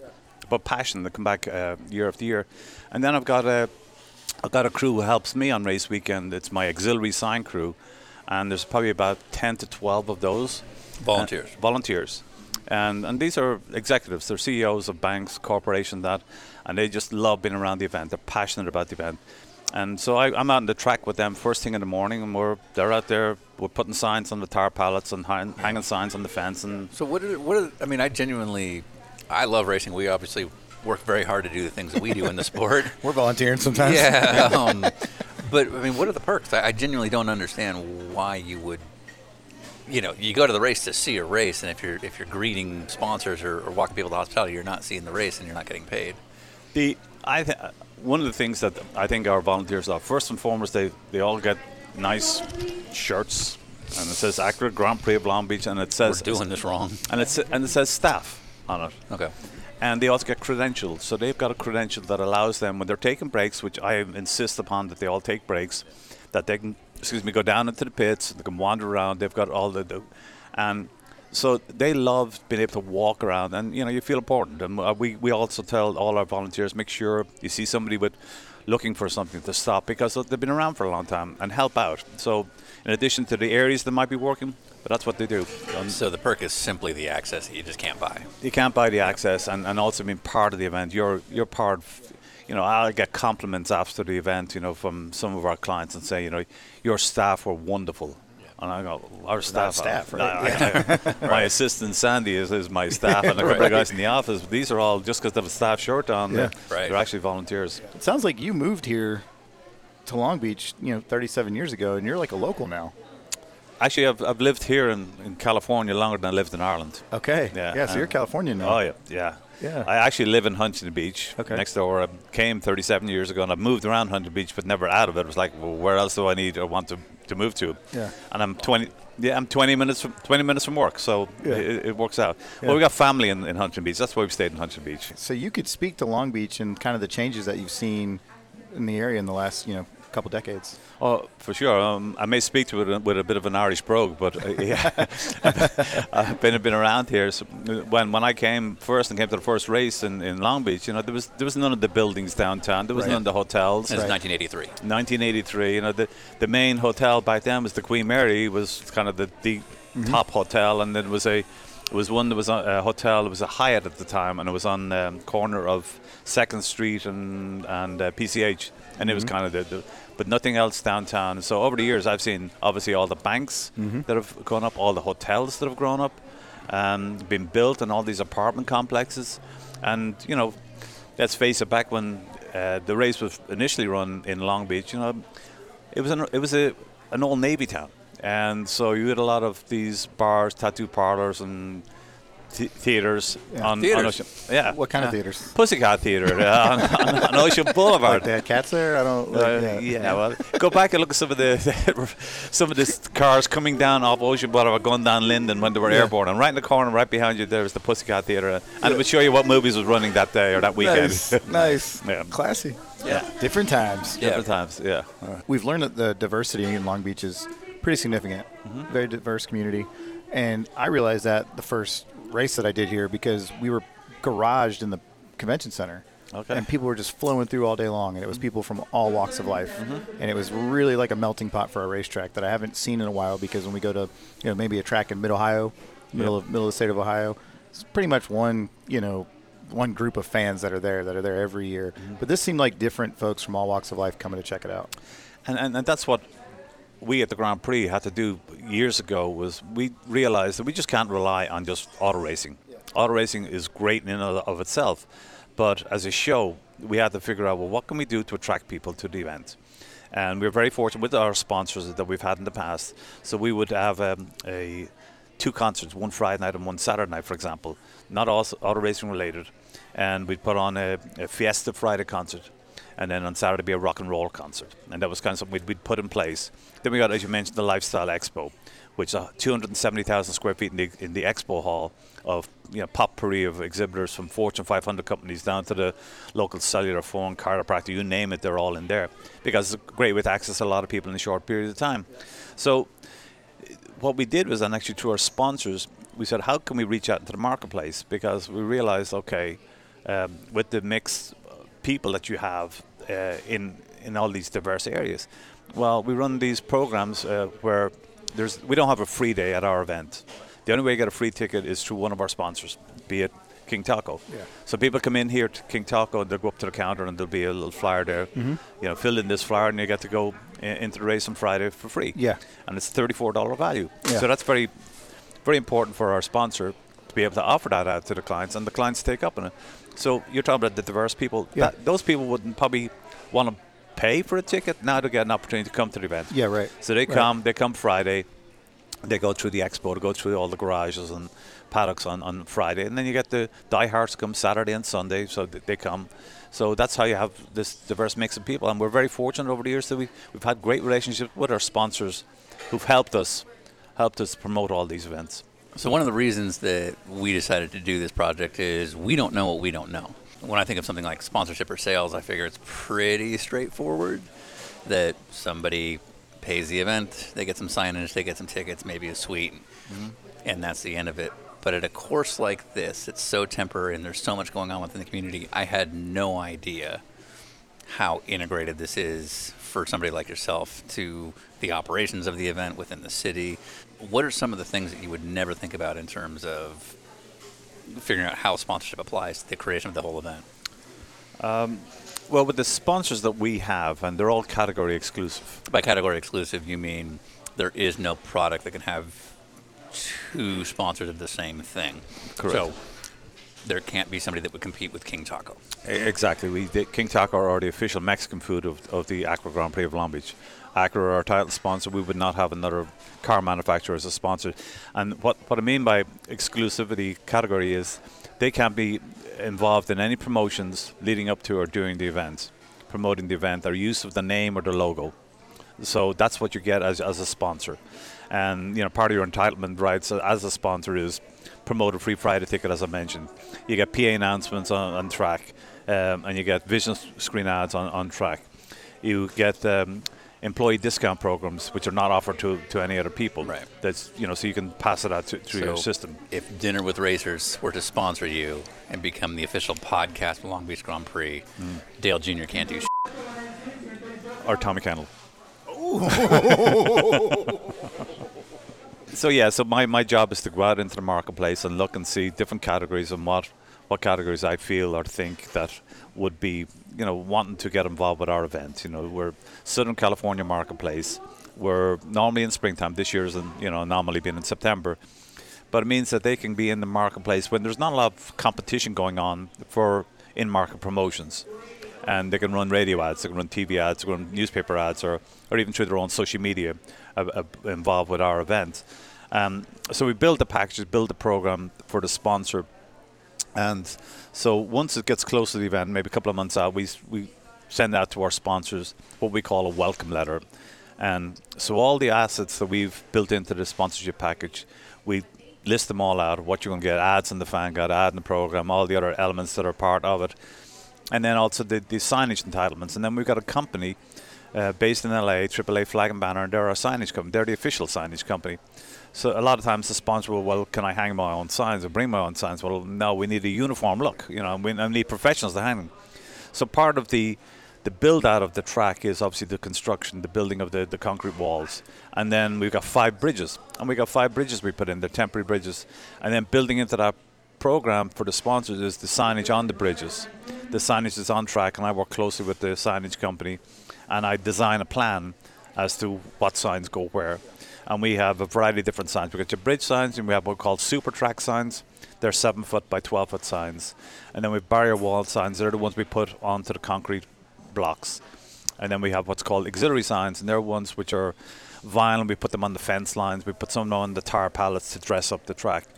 And so, yeah, it's kind of part of the little piece of the puzzle. And what I'm trying to do is, with 6 different race series, with the TV is 8 hours plus of TV, national and international TV, is trying to make sure that I can highlight the sponsor, each sponsor. And they all depend on the level that they're at, how much exposure they get. And then post-race, what we do is we contract with a company based out of Chicago, Joyce Julius, and they go back and they will bring us back a report of ROI. Then as it gets into the nuts and bolts of the race weekend and building with the, auto racing nuts and bolts, but working with the sponsors and then, you know, placement of the signs. And I've talked to you maybe before about this, but on race weekend, the TV comes in and they set up their TV cameras in specific locations. And they're pretty much the same year after year. But every year they seem to kind of move it 5 or 10 feet to the left, or 5 or 10 feet to the right, and that could change a revenue stream for you if you don't get the right sign in there. Exactly, and so now what I do is on the weekend, on Friday and Saturday, I will, when the TV coverage is on, which is on throughout the day, I would sit, and I'd sit with my signage group, but my auxiliary, and also the guys behind the big signs, and I look to see if something needs to be shifted because the camera's not quite catching it. and it's just out of shot. Literally because the camera is 3 feet further than it was last year because it's not in the same place. Exactly. So now it's cutting. So now we're looking at King Taco.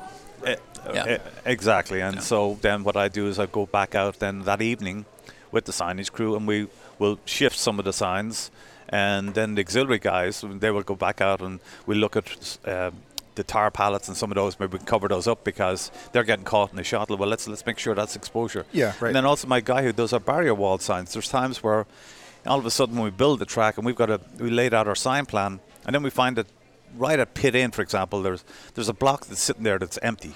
And it's right when the cars are slow enough to go into pit in, and it gets picked up by the camera. We didn't spot that before. Now we put a sign on that. So we'll always have these spare signs to go out there on Friday evening, Saturday evening. So we want to make sure it gets to showtime on Saturday and showtime on Sunday.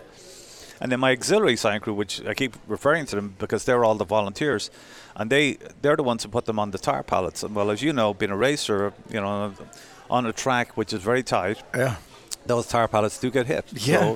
So there are times after a session, especially if we're going to go to a live race, where they go back out and they got to take off those signs and put back up the next one. So right. To make sure it looks dressed. And so if we were watching like Long Beach Grand Prix, which is Acura Grand Prix, Long Beach. My man. Yeah. So if we're watching Toyota Grand Prix now. We're watching the Acura Grand Prix of Long Beach and the start, which is always exciting here because everybody funnels down into a really tight left-hand turn, mm-hmm. and all the cars fired into the wall. Mm-hmm. Immediately, you're like, please leave my signs up. Well, actually, sometimes I'm hoping when it gets caught onto the back end of the car. And then it drags it and it gets on TV? Oh, yeah, it's on TV. Yeah. So while fans are like, oh, man, my favorite driver's out of the race, you're potentially you're like watching, man, I'm going to have to replace that. A perfect King Taco logo getting dragged. I'm going, okay, there's pluses and minuses. There's exposure there, which is great. There's no such thing as bad exposure for the sponsor, hopefully. Yeah. And then, okay, my sign crew going, oh, man, we got to go back out there now and clean up that mess later on. So there are certain things that just can't be repaired during a live event. So if on lap one a key sign is taken down during the IndyCar race, in the interest of expedience under a yellow flag, they're not going to hold up the race to put up a sign if they can get the tire barriers up quicker. Are there contingencies in place for your sponsors to understand that? No, I think it's almost a given that that is part of racing, and because now the signs that will get potentially hit are the ones that are on tire pallets, or the other ones that are on the barrier walls. Right. Yeah. The big signs, they're above that, so they're the ones that don't get hit. So thankfully, we don't have to move any of those around, mid-race.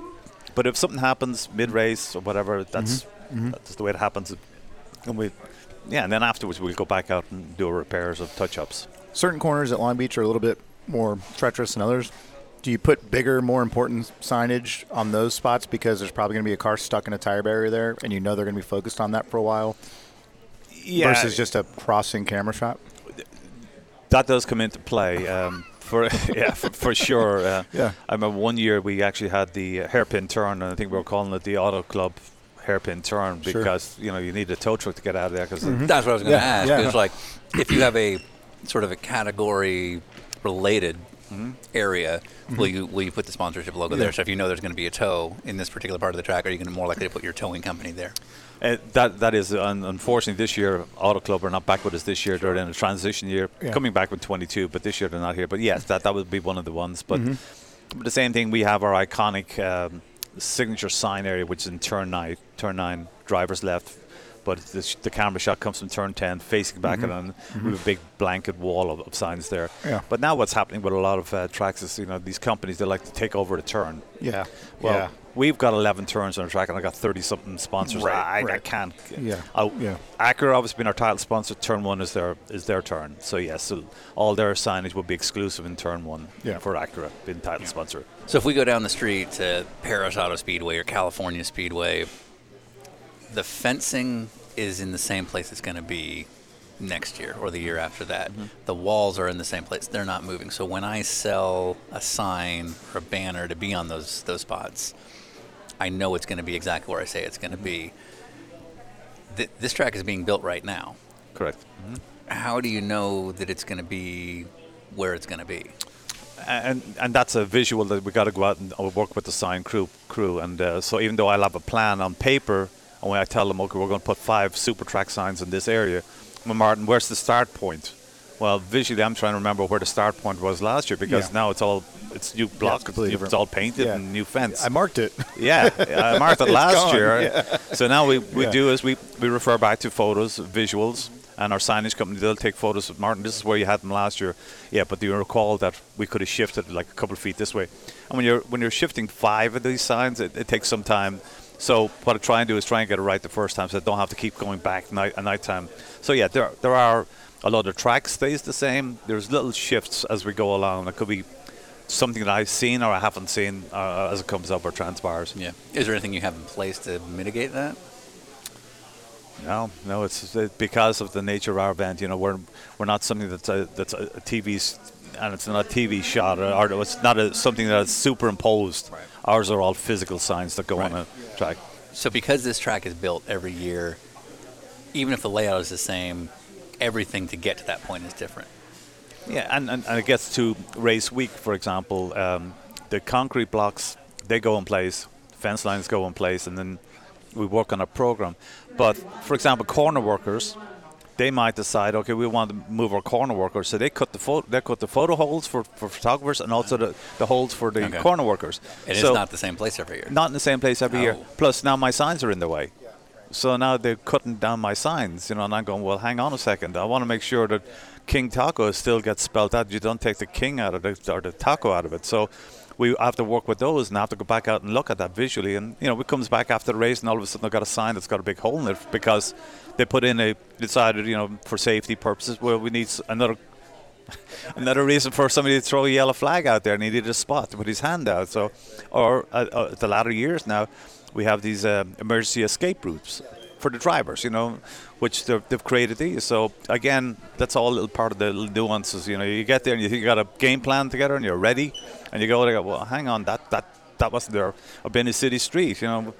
Well, did they put in a new lamppost here, or what happened? You know, I didn't notice that last year. So is there any sort of pride when you watch a video game or see a clip from something and you see a sponsor that you sold make it into a video game?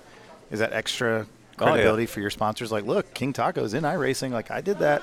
You owe me. Yeah, and that's an interesting situation because, you know, our track is as we lay it out. Yeah. So we would talk to people like that. And a few years ago, one of our sponsors was one of the video games. Name escapes me now, but they couldn't have any beer sponsors, for example, on the track, which that's understandable. Yeah, right. But they took the bridge. And I'm going, well, hang on a second. Wait. They changed the bridge to their sponsor? Yeah. And I go, hang on a second. That's my. So if it was like a dinner with racers driving video game, we would have just made it our own bridge. Like, it would have had our logo. Yeah, right. And you're like, well, hang on. How about just nothing? Yeah. It was the Takati Bridge, and all of a sudden it became, I can't remember. Forza. It was Forza, actually. It was Forza. There we go. Yeah. And they just changed it up. But the rest of them, they would actually send me the video in advance, and supposedly in a car, and I'd be inching my way down the track, looking. You're just going slow on the game. On the game, going milliseconds, going along to make sure that they haven't left somebody out, and then I'd say, well, no, you missed a couple, and they would add them back in. So this doesn't have to go on the show, but I'm just curious, like, if they put their own sticker on the bridge, do you guys have some sort of, do they have to get permission to build the track from you? Yes. So then that's how you can say, no, that can't say that. Yeah. Yeah, you have to take that off. Yeah, or it's part of it. Copy. Okay. Part of a royalty agreement. Yeah, exactly. Yeah. Cool. Yeah. So what are the most commonly stole types of signs? Beer? Beer, yeah, exactly. I remember years ago up in Laguna Seca, and there was, Shell had a sign. They were one of the sponsors up there. And it made this beautiful sign, and it was, you know, Shell Welcome Race fans, and it was, the whole sign was their car, you know, beautiful car. I can't remember who was driving, maybe Kenny Braxton was driving at the time. And I was saying to the guys, I said, wow, I said, those signs are beautiful, but you know what, they're not going to last very long. I said, what do you mean? I said, you had a crew. I said, you're going to hang them around the fence lines. And I said, yeah. I said, okay. So I said, there's so many of them going to disappear. You better stagger as you send them out, which is what we do too. Don't put them all out at the one time. Yeah. And literally, I was standing outside the suite in Laguna Seca talking to the sponsor, and his crew were hanging signs right behind us on the fence line. and there was guys standing there just waiting and had their snips. See what I told you? Like literally behind us. Yeah. It was like it was planned. Yeah, exactly. Yeah, they saw that coming. Yeah. It's got a big race car on it. Of course you want that. Yeah. Yeah. Yeah. It's almost like you have to make a boring sign that still sells the taco or sells the beer or sells, you know, whatever. And that going back to the sponsorship too, and the sponsors will call me and, you know, I've got this great image of my sign and what it'll look like, and I say, okay, well, what's it look like? And I'll always ask our signage company, run it by me before you go to print on them. Yeah, yeah. And, you know, they go and they have a message on it, and, you know, and I go, that's not going to work. Yeah. They've got race cars going by 160 miles an hour. Yeah. You need something simple. Yeah. You need a white background, you need King Taco in red. Yeah, yeah. Just keep it simple. It's true in any business, but especially in Southern California. A lot of times people feel like they know better than you what it takes to sponsor and market their business. In racing? I know, that's crazy. How much hand-holding do you have to do knowing that TV space on signage, you know, the logos have got to be only so big and you can't make it too elaborate, or this logo designer, or this trying to put your tagline in there. There's so many little intricate details in terms of what branding here is effective and what's not. You have the experience, but it's their business. And so they want to tell you how you should do their job. How challenging can that be? Well, you can bump heads with some of them, man. But what you try and do is you try and explain to them, like you just mentioned, and you explained that, you know, simple is better when it comes to TV, and just something simple background, and then try and explain to them that we've been doing this. Our event's been going since '75, so we kind of have a handle on how to build the track, how to run the track, and we know what to look for, and we know what the TV does, and where the spots come up, and how to get picked up, and you know something needs to be that's a visual that it's impactful. Now, if you want to do some fence line signs or something like that for the general public to read. But TV camera's not going to read it as you come by. Yeah. So there is a little bit of hand holding, and then sometimes they push back, and you go, okay, well, it's your decision. Ultimately, it's your decision. And if you decide that's the way you want your logo to look and your signage to look, you know, we have to abide by it. But afterwards, we have to go out of your way saying it's on you. It's on you. And hopefully, it's like a 3 or 4 year deal, sponsorship deal, and then they come back the next year. I guess I got to make new signs, and that's when you say, well, okay, we got a guy. We don't want to say I told you so, but I told you so. Yeah. I would venture that you have to deal with a lot of young marketing executives who really want to prove to themselves and other people how smart they are, and try to get you on board with their idea of a black sign with gray lettering. There is that nowadays, and so it's, you know, the age and experience. Sometimes you got to take into account, you know, what they're trying to, and their message, and they're trying to make their way in business, whatever it is, and you got to respect that. And you just listen to their ideas, and sometimes some of the ideas might work. There might be something that you haven't thought about because okay, well, that makes sense. But it's like sometimes the ideas will come up from somebody who is just new with an agency, for example, all of a sudden, well, why do you want to change? If it's working, don't you know? If it broke, don't fix it. Right. In some respects, but other areas where, okay, well, let me show you why it doesn't work or why it's not going to work. You know, I can show you why I think it's going to work, but if I'll tell you why it's not going to work. Then sometimes they get the message. What's the lowest sponsorship possibility that we could get involved with here, aka how cheap can we go so that we can still be category exclusive? So we can still be we don't say cheap, it's inexpensive, but okay, well, we are cheap. Well, you've met our crew. My threshold is not my threshold, but our kind of a starting point for sponsorship is about 50,000. Okay. Now we're going to get exposure for you. Yeah, we're going to get you some exposure, bud. So, okay. What can we pay you in exposure? Well, can you show me the exposure? Shit. Yeah, we can get a Joyce Julius. It's worth $100 million. Yeah. How often are you getting pitched on deals that don't do you anything, but it helps someone else with the whole, you know? But you know, our listeners and our followers are going to be a part of this. Yeah, and that happens quite often. I'm sure. And they all, you know, come. They either be a radio or a magazine or some sort of a sponsor. Look, I've got this great idea how I can get you additional exposure, but it's only going to cost you. Well, yeah, we had 187,000 people here in 2019, and we're pushing the envelope in terms of how many people we can get in here. How much more? Can handle some more. You really need more. Yeah, but you're really going to need these 10,000 people. But if you want to come to me with $100,000 and you wanted some brand exposure, now we can talk. But a lot of times I don't need your help. I think you might need my help more so. At a permanent facility like down in Fontana or up in Monterey, mm-hmm. when racing isn't happening, those facilities are pretty much locked up and fairly secure. Mm-hmm. When we were out here seeing the track get built mm-hmm. or seeing bridges be put in overnight, anyone can walk around. Mm-hmm.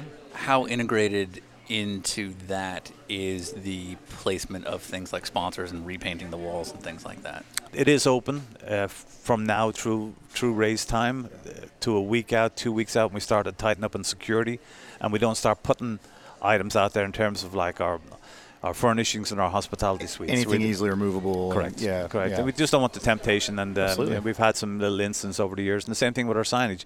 And also, because my signage crew, they're hanging signs over streets, so they got to be very careful how they're doing it, and working with the city and making sure they're in safe places and safe locations. So there's a lot of things that goes in place pretty late to make sure it happens. So do you back time putting up signs and painting banners because the longer it's out there, the more likely it is to get screwed with?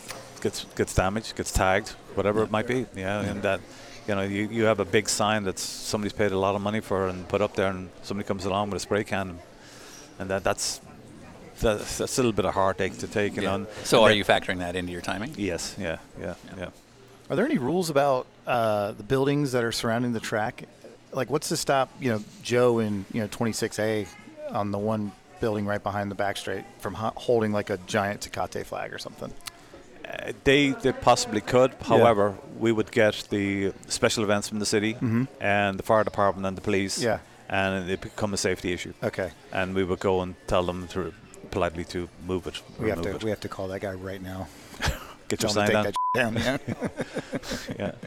No, it has happened in the past where signs get put up, and so I mean, leading up to our event too, which is kind of interesting. Leading to exactly what you were saying is that we have a moratorium within the city, especially downtown where our track is, where anybody wants to do anything in terms of putting up a tent or mm-hmm. they have to get permits. Yeah, right. We have to approve them.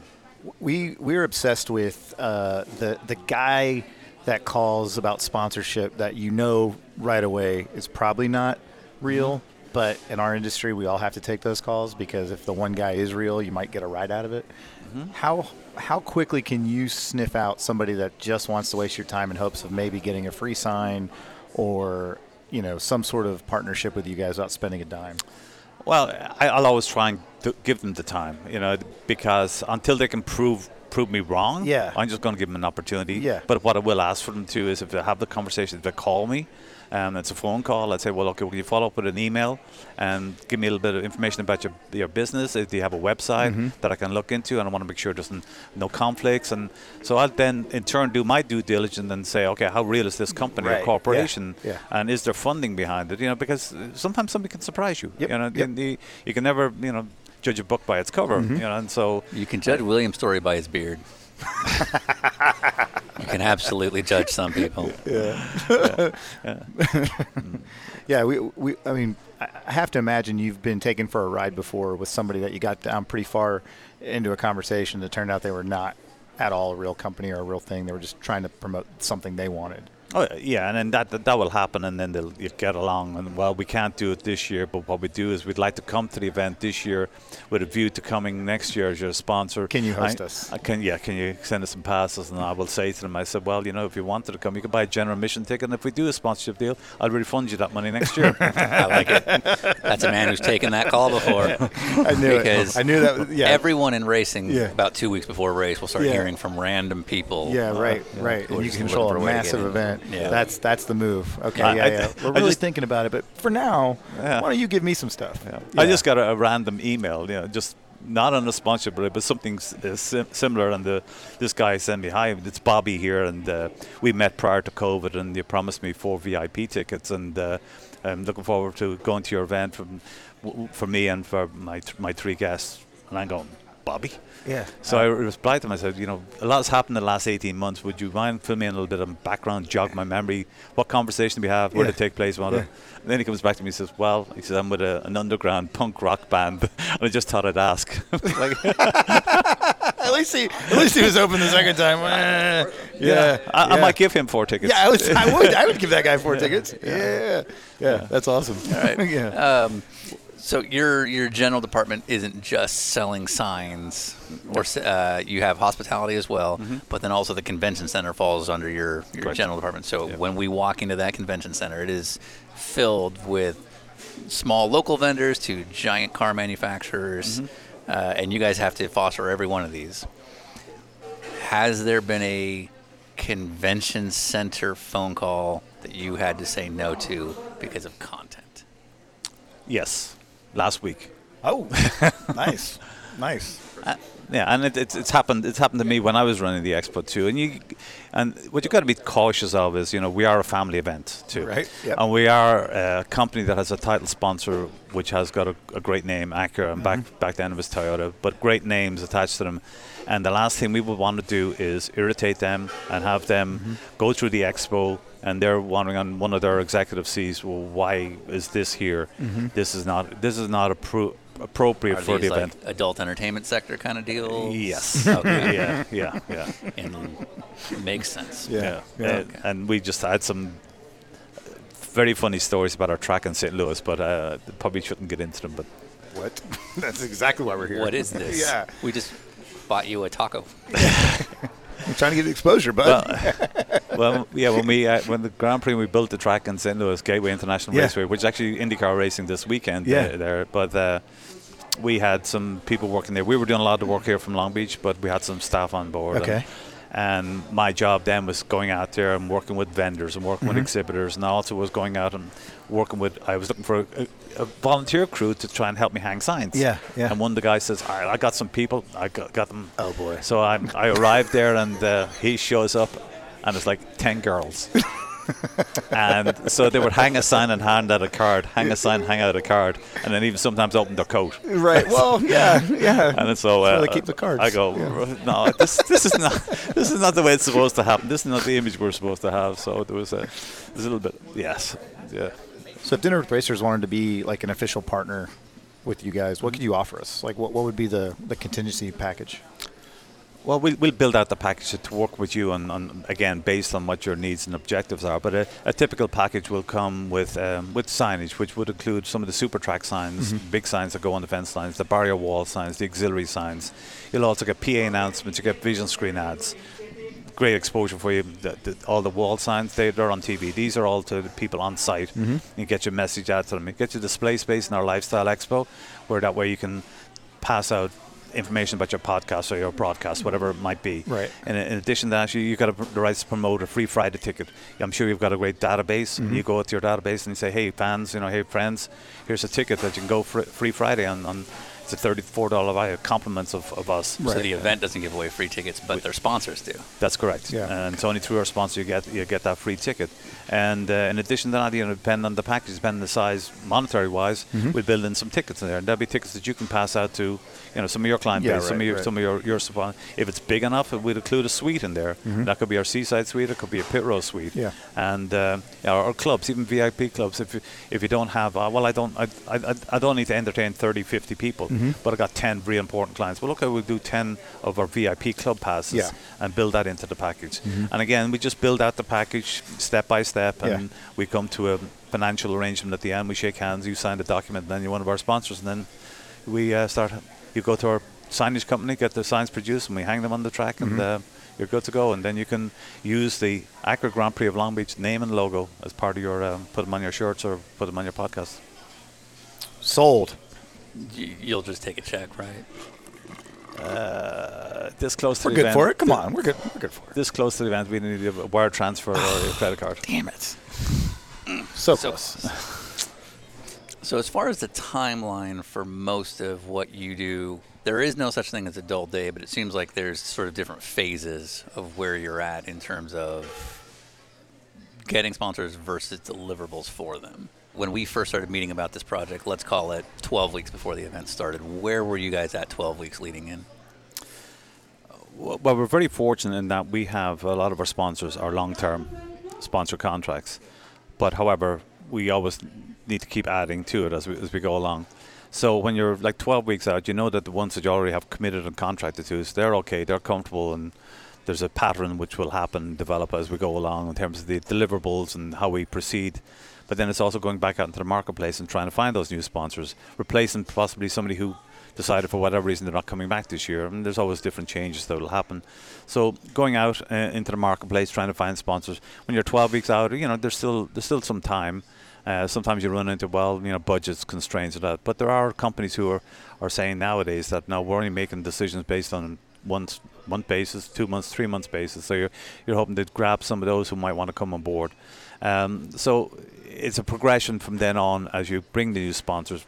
We just contracted with 2 new sponsors here in the last few days. I got 3 that are just 5 weeks out. 5 weeks out. Wow. Yeah. And I got 3 right now, which are like they're on the doorstep. I just want to get them across that threshold.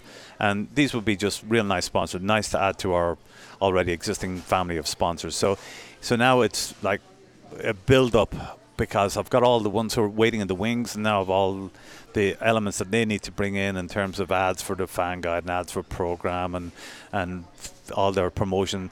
They come to us and tell us this is what they're planning to do out in the marketplace, and it could be, you know, could be Pepsi, could be, you know, they're out here and they're promoting here in the marketplace, supermarkets, convenience stores, NAS, one of our sponsors, doing something similar, Modella. They always tell us what they're doing. So now as it gets close to the event, all these programs start to build up.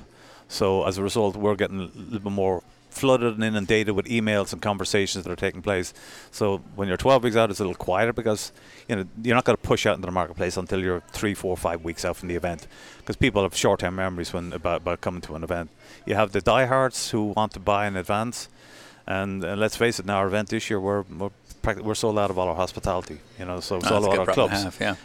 But you know, we'll still try and find. We're getting creative with, you know, possibly a new club that we'll create all of a sudden. You know, we don't have any images or photographs to go with it, but people are desperate. They want to get to the event. So the same thing with the sponsors. Just it's kind of building up to a crescendo, and that for me was always the really, really enjoyable part of the event. And the same thing from sponsorship end.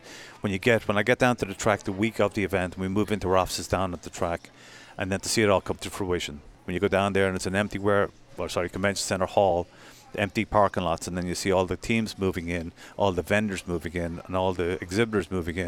And I'm working on the track with our signage company. I'm hanging signs, and then all of a sudden it's no longer a street. Now it's a circuit. It's a race circuit. So to see all that build up and it gets to fruition, then you get to race weekend, and you look around and you go, hey, I'm part of this, and this is it's actually, that's the time when you walk around and everybody's giving you high fives or good, because I know so many people haven't been around the event for so long. It's the one weekend in the year where I'm the race car driver. Right. I gotcha. I'm like the big guy on the block.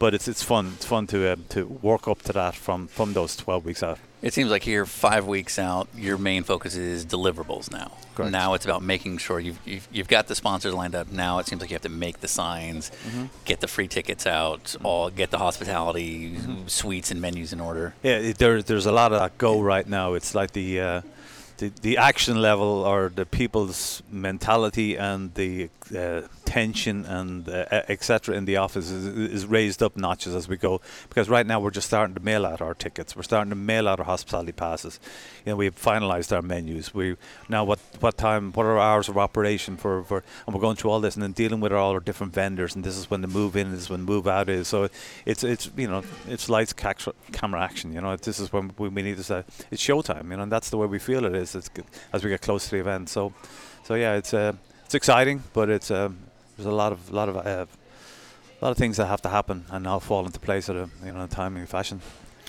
When we get to you on race week, what are we going to see? Hopefully, you'll see that I'm calm, collected. Something tells me this is ironic.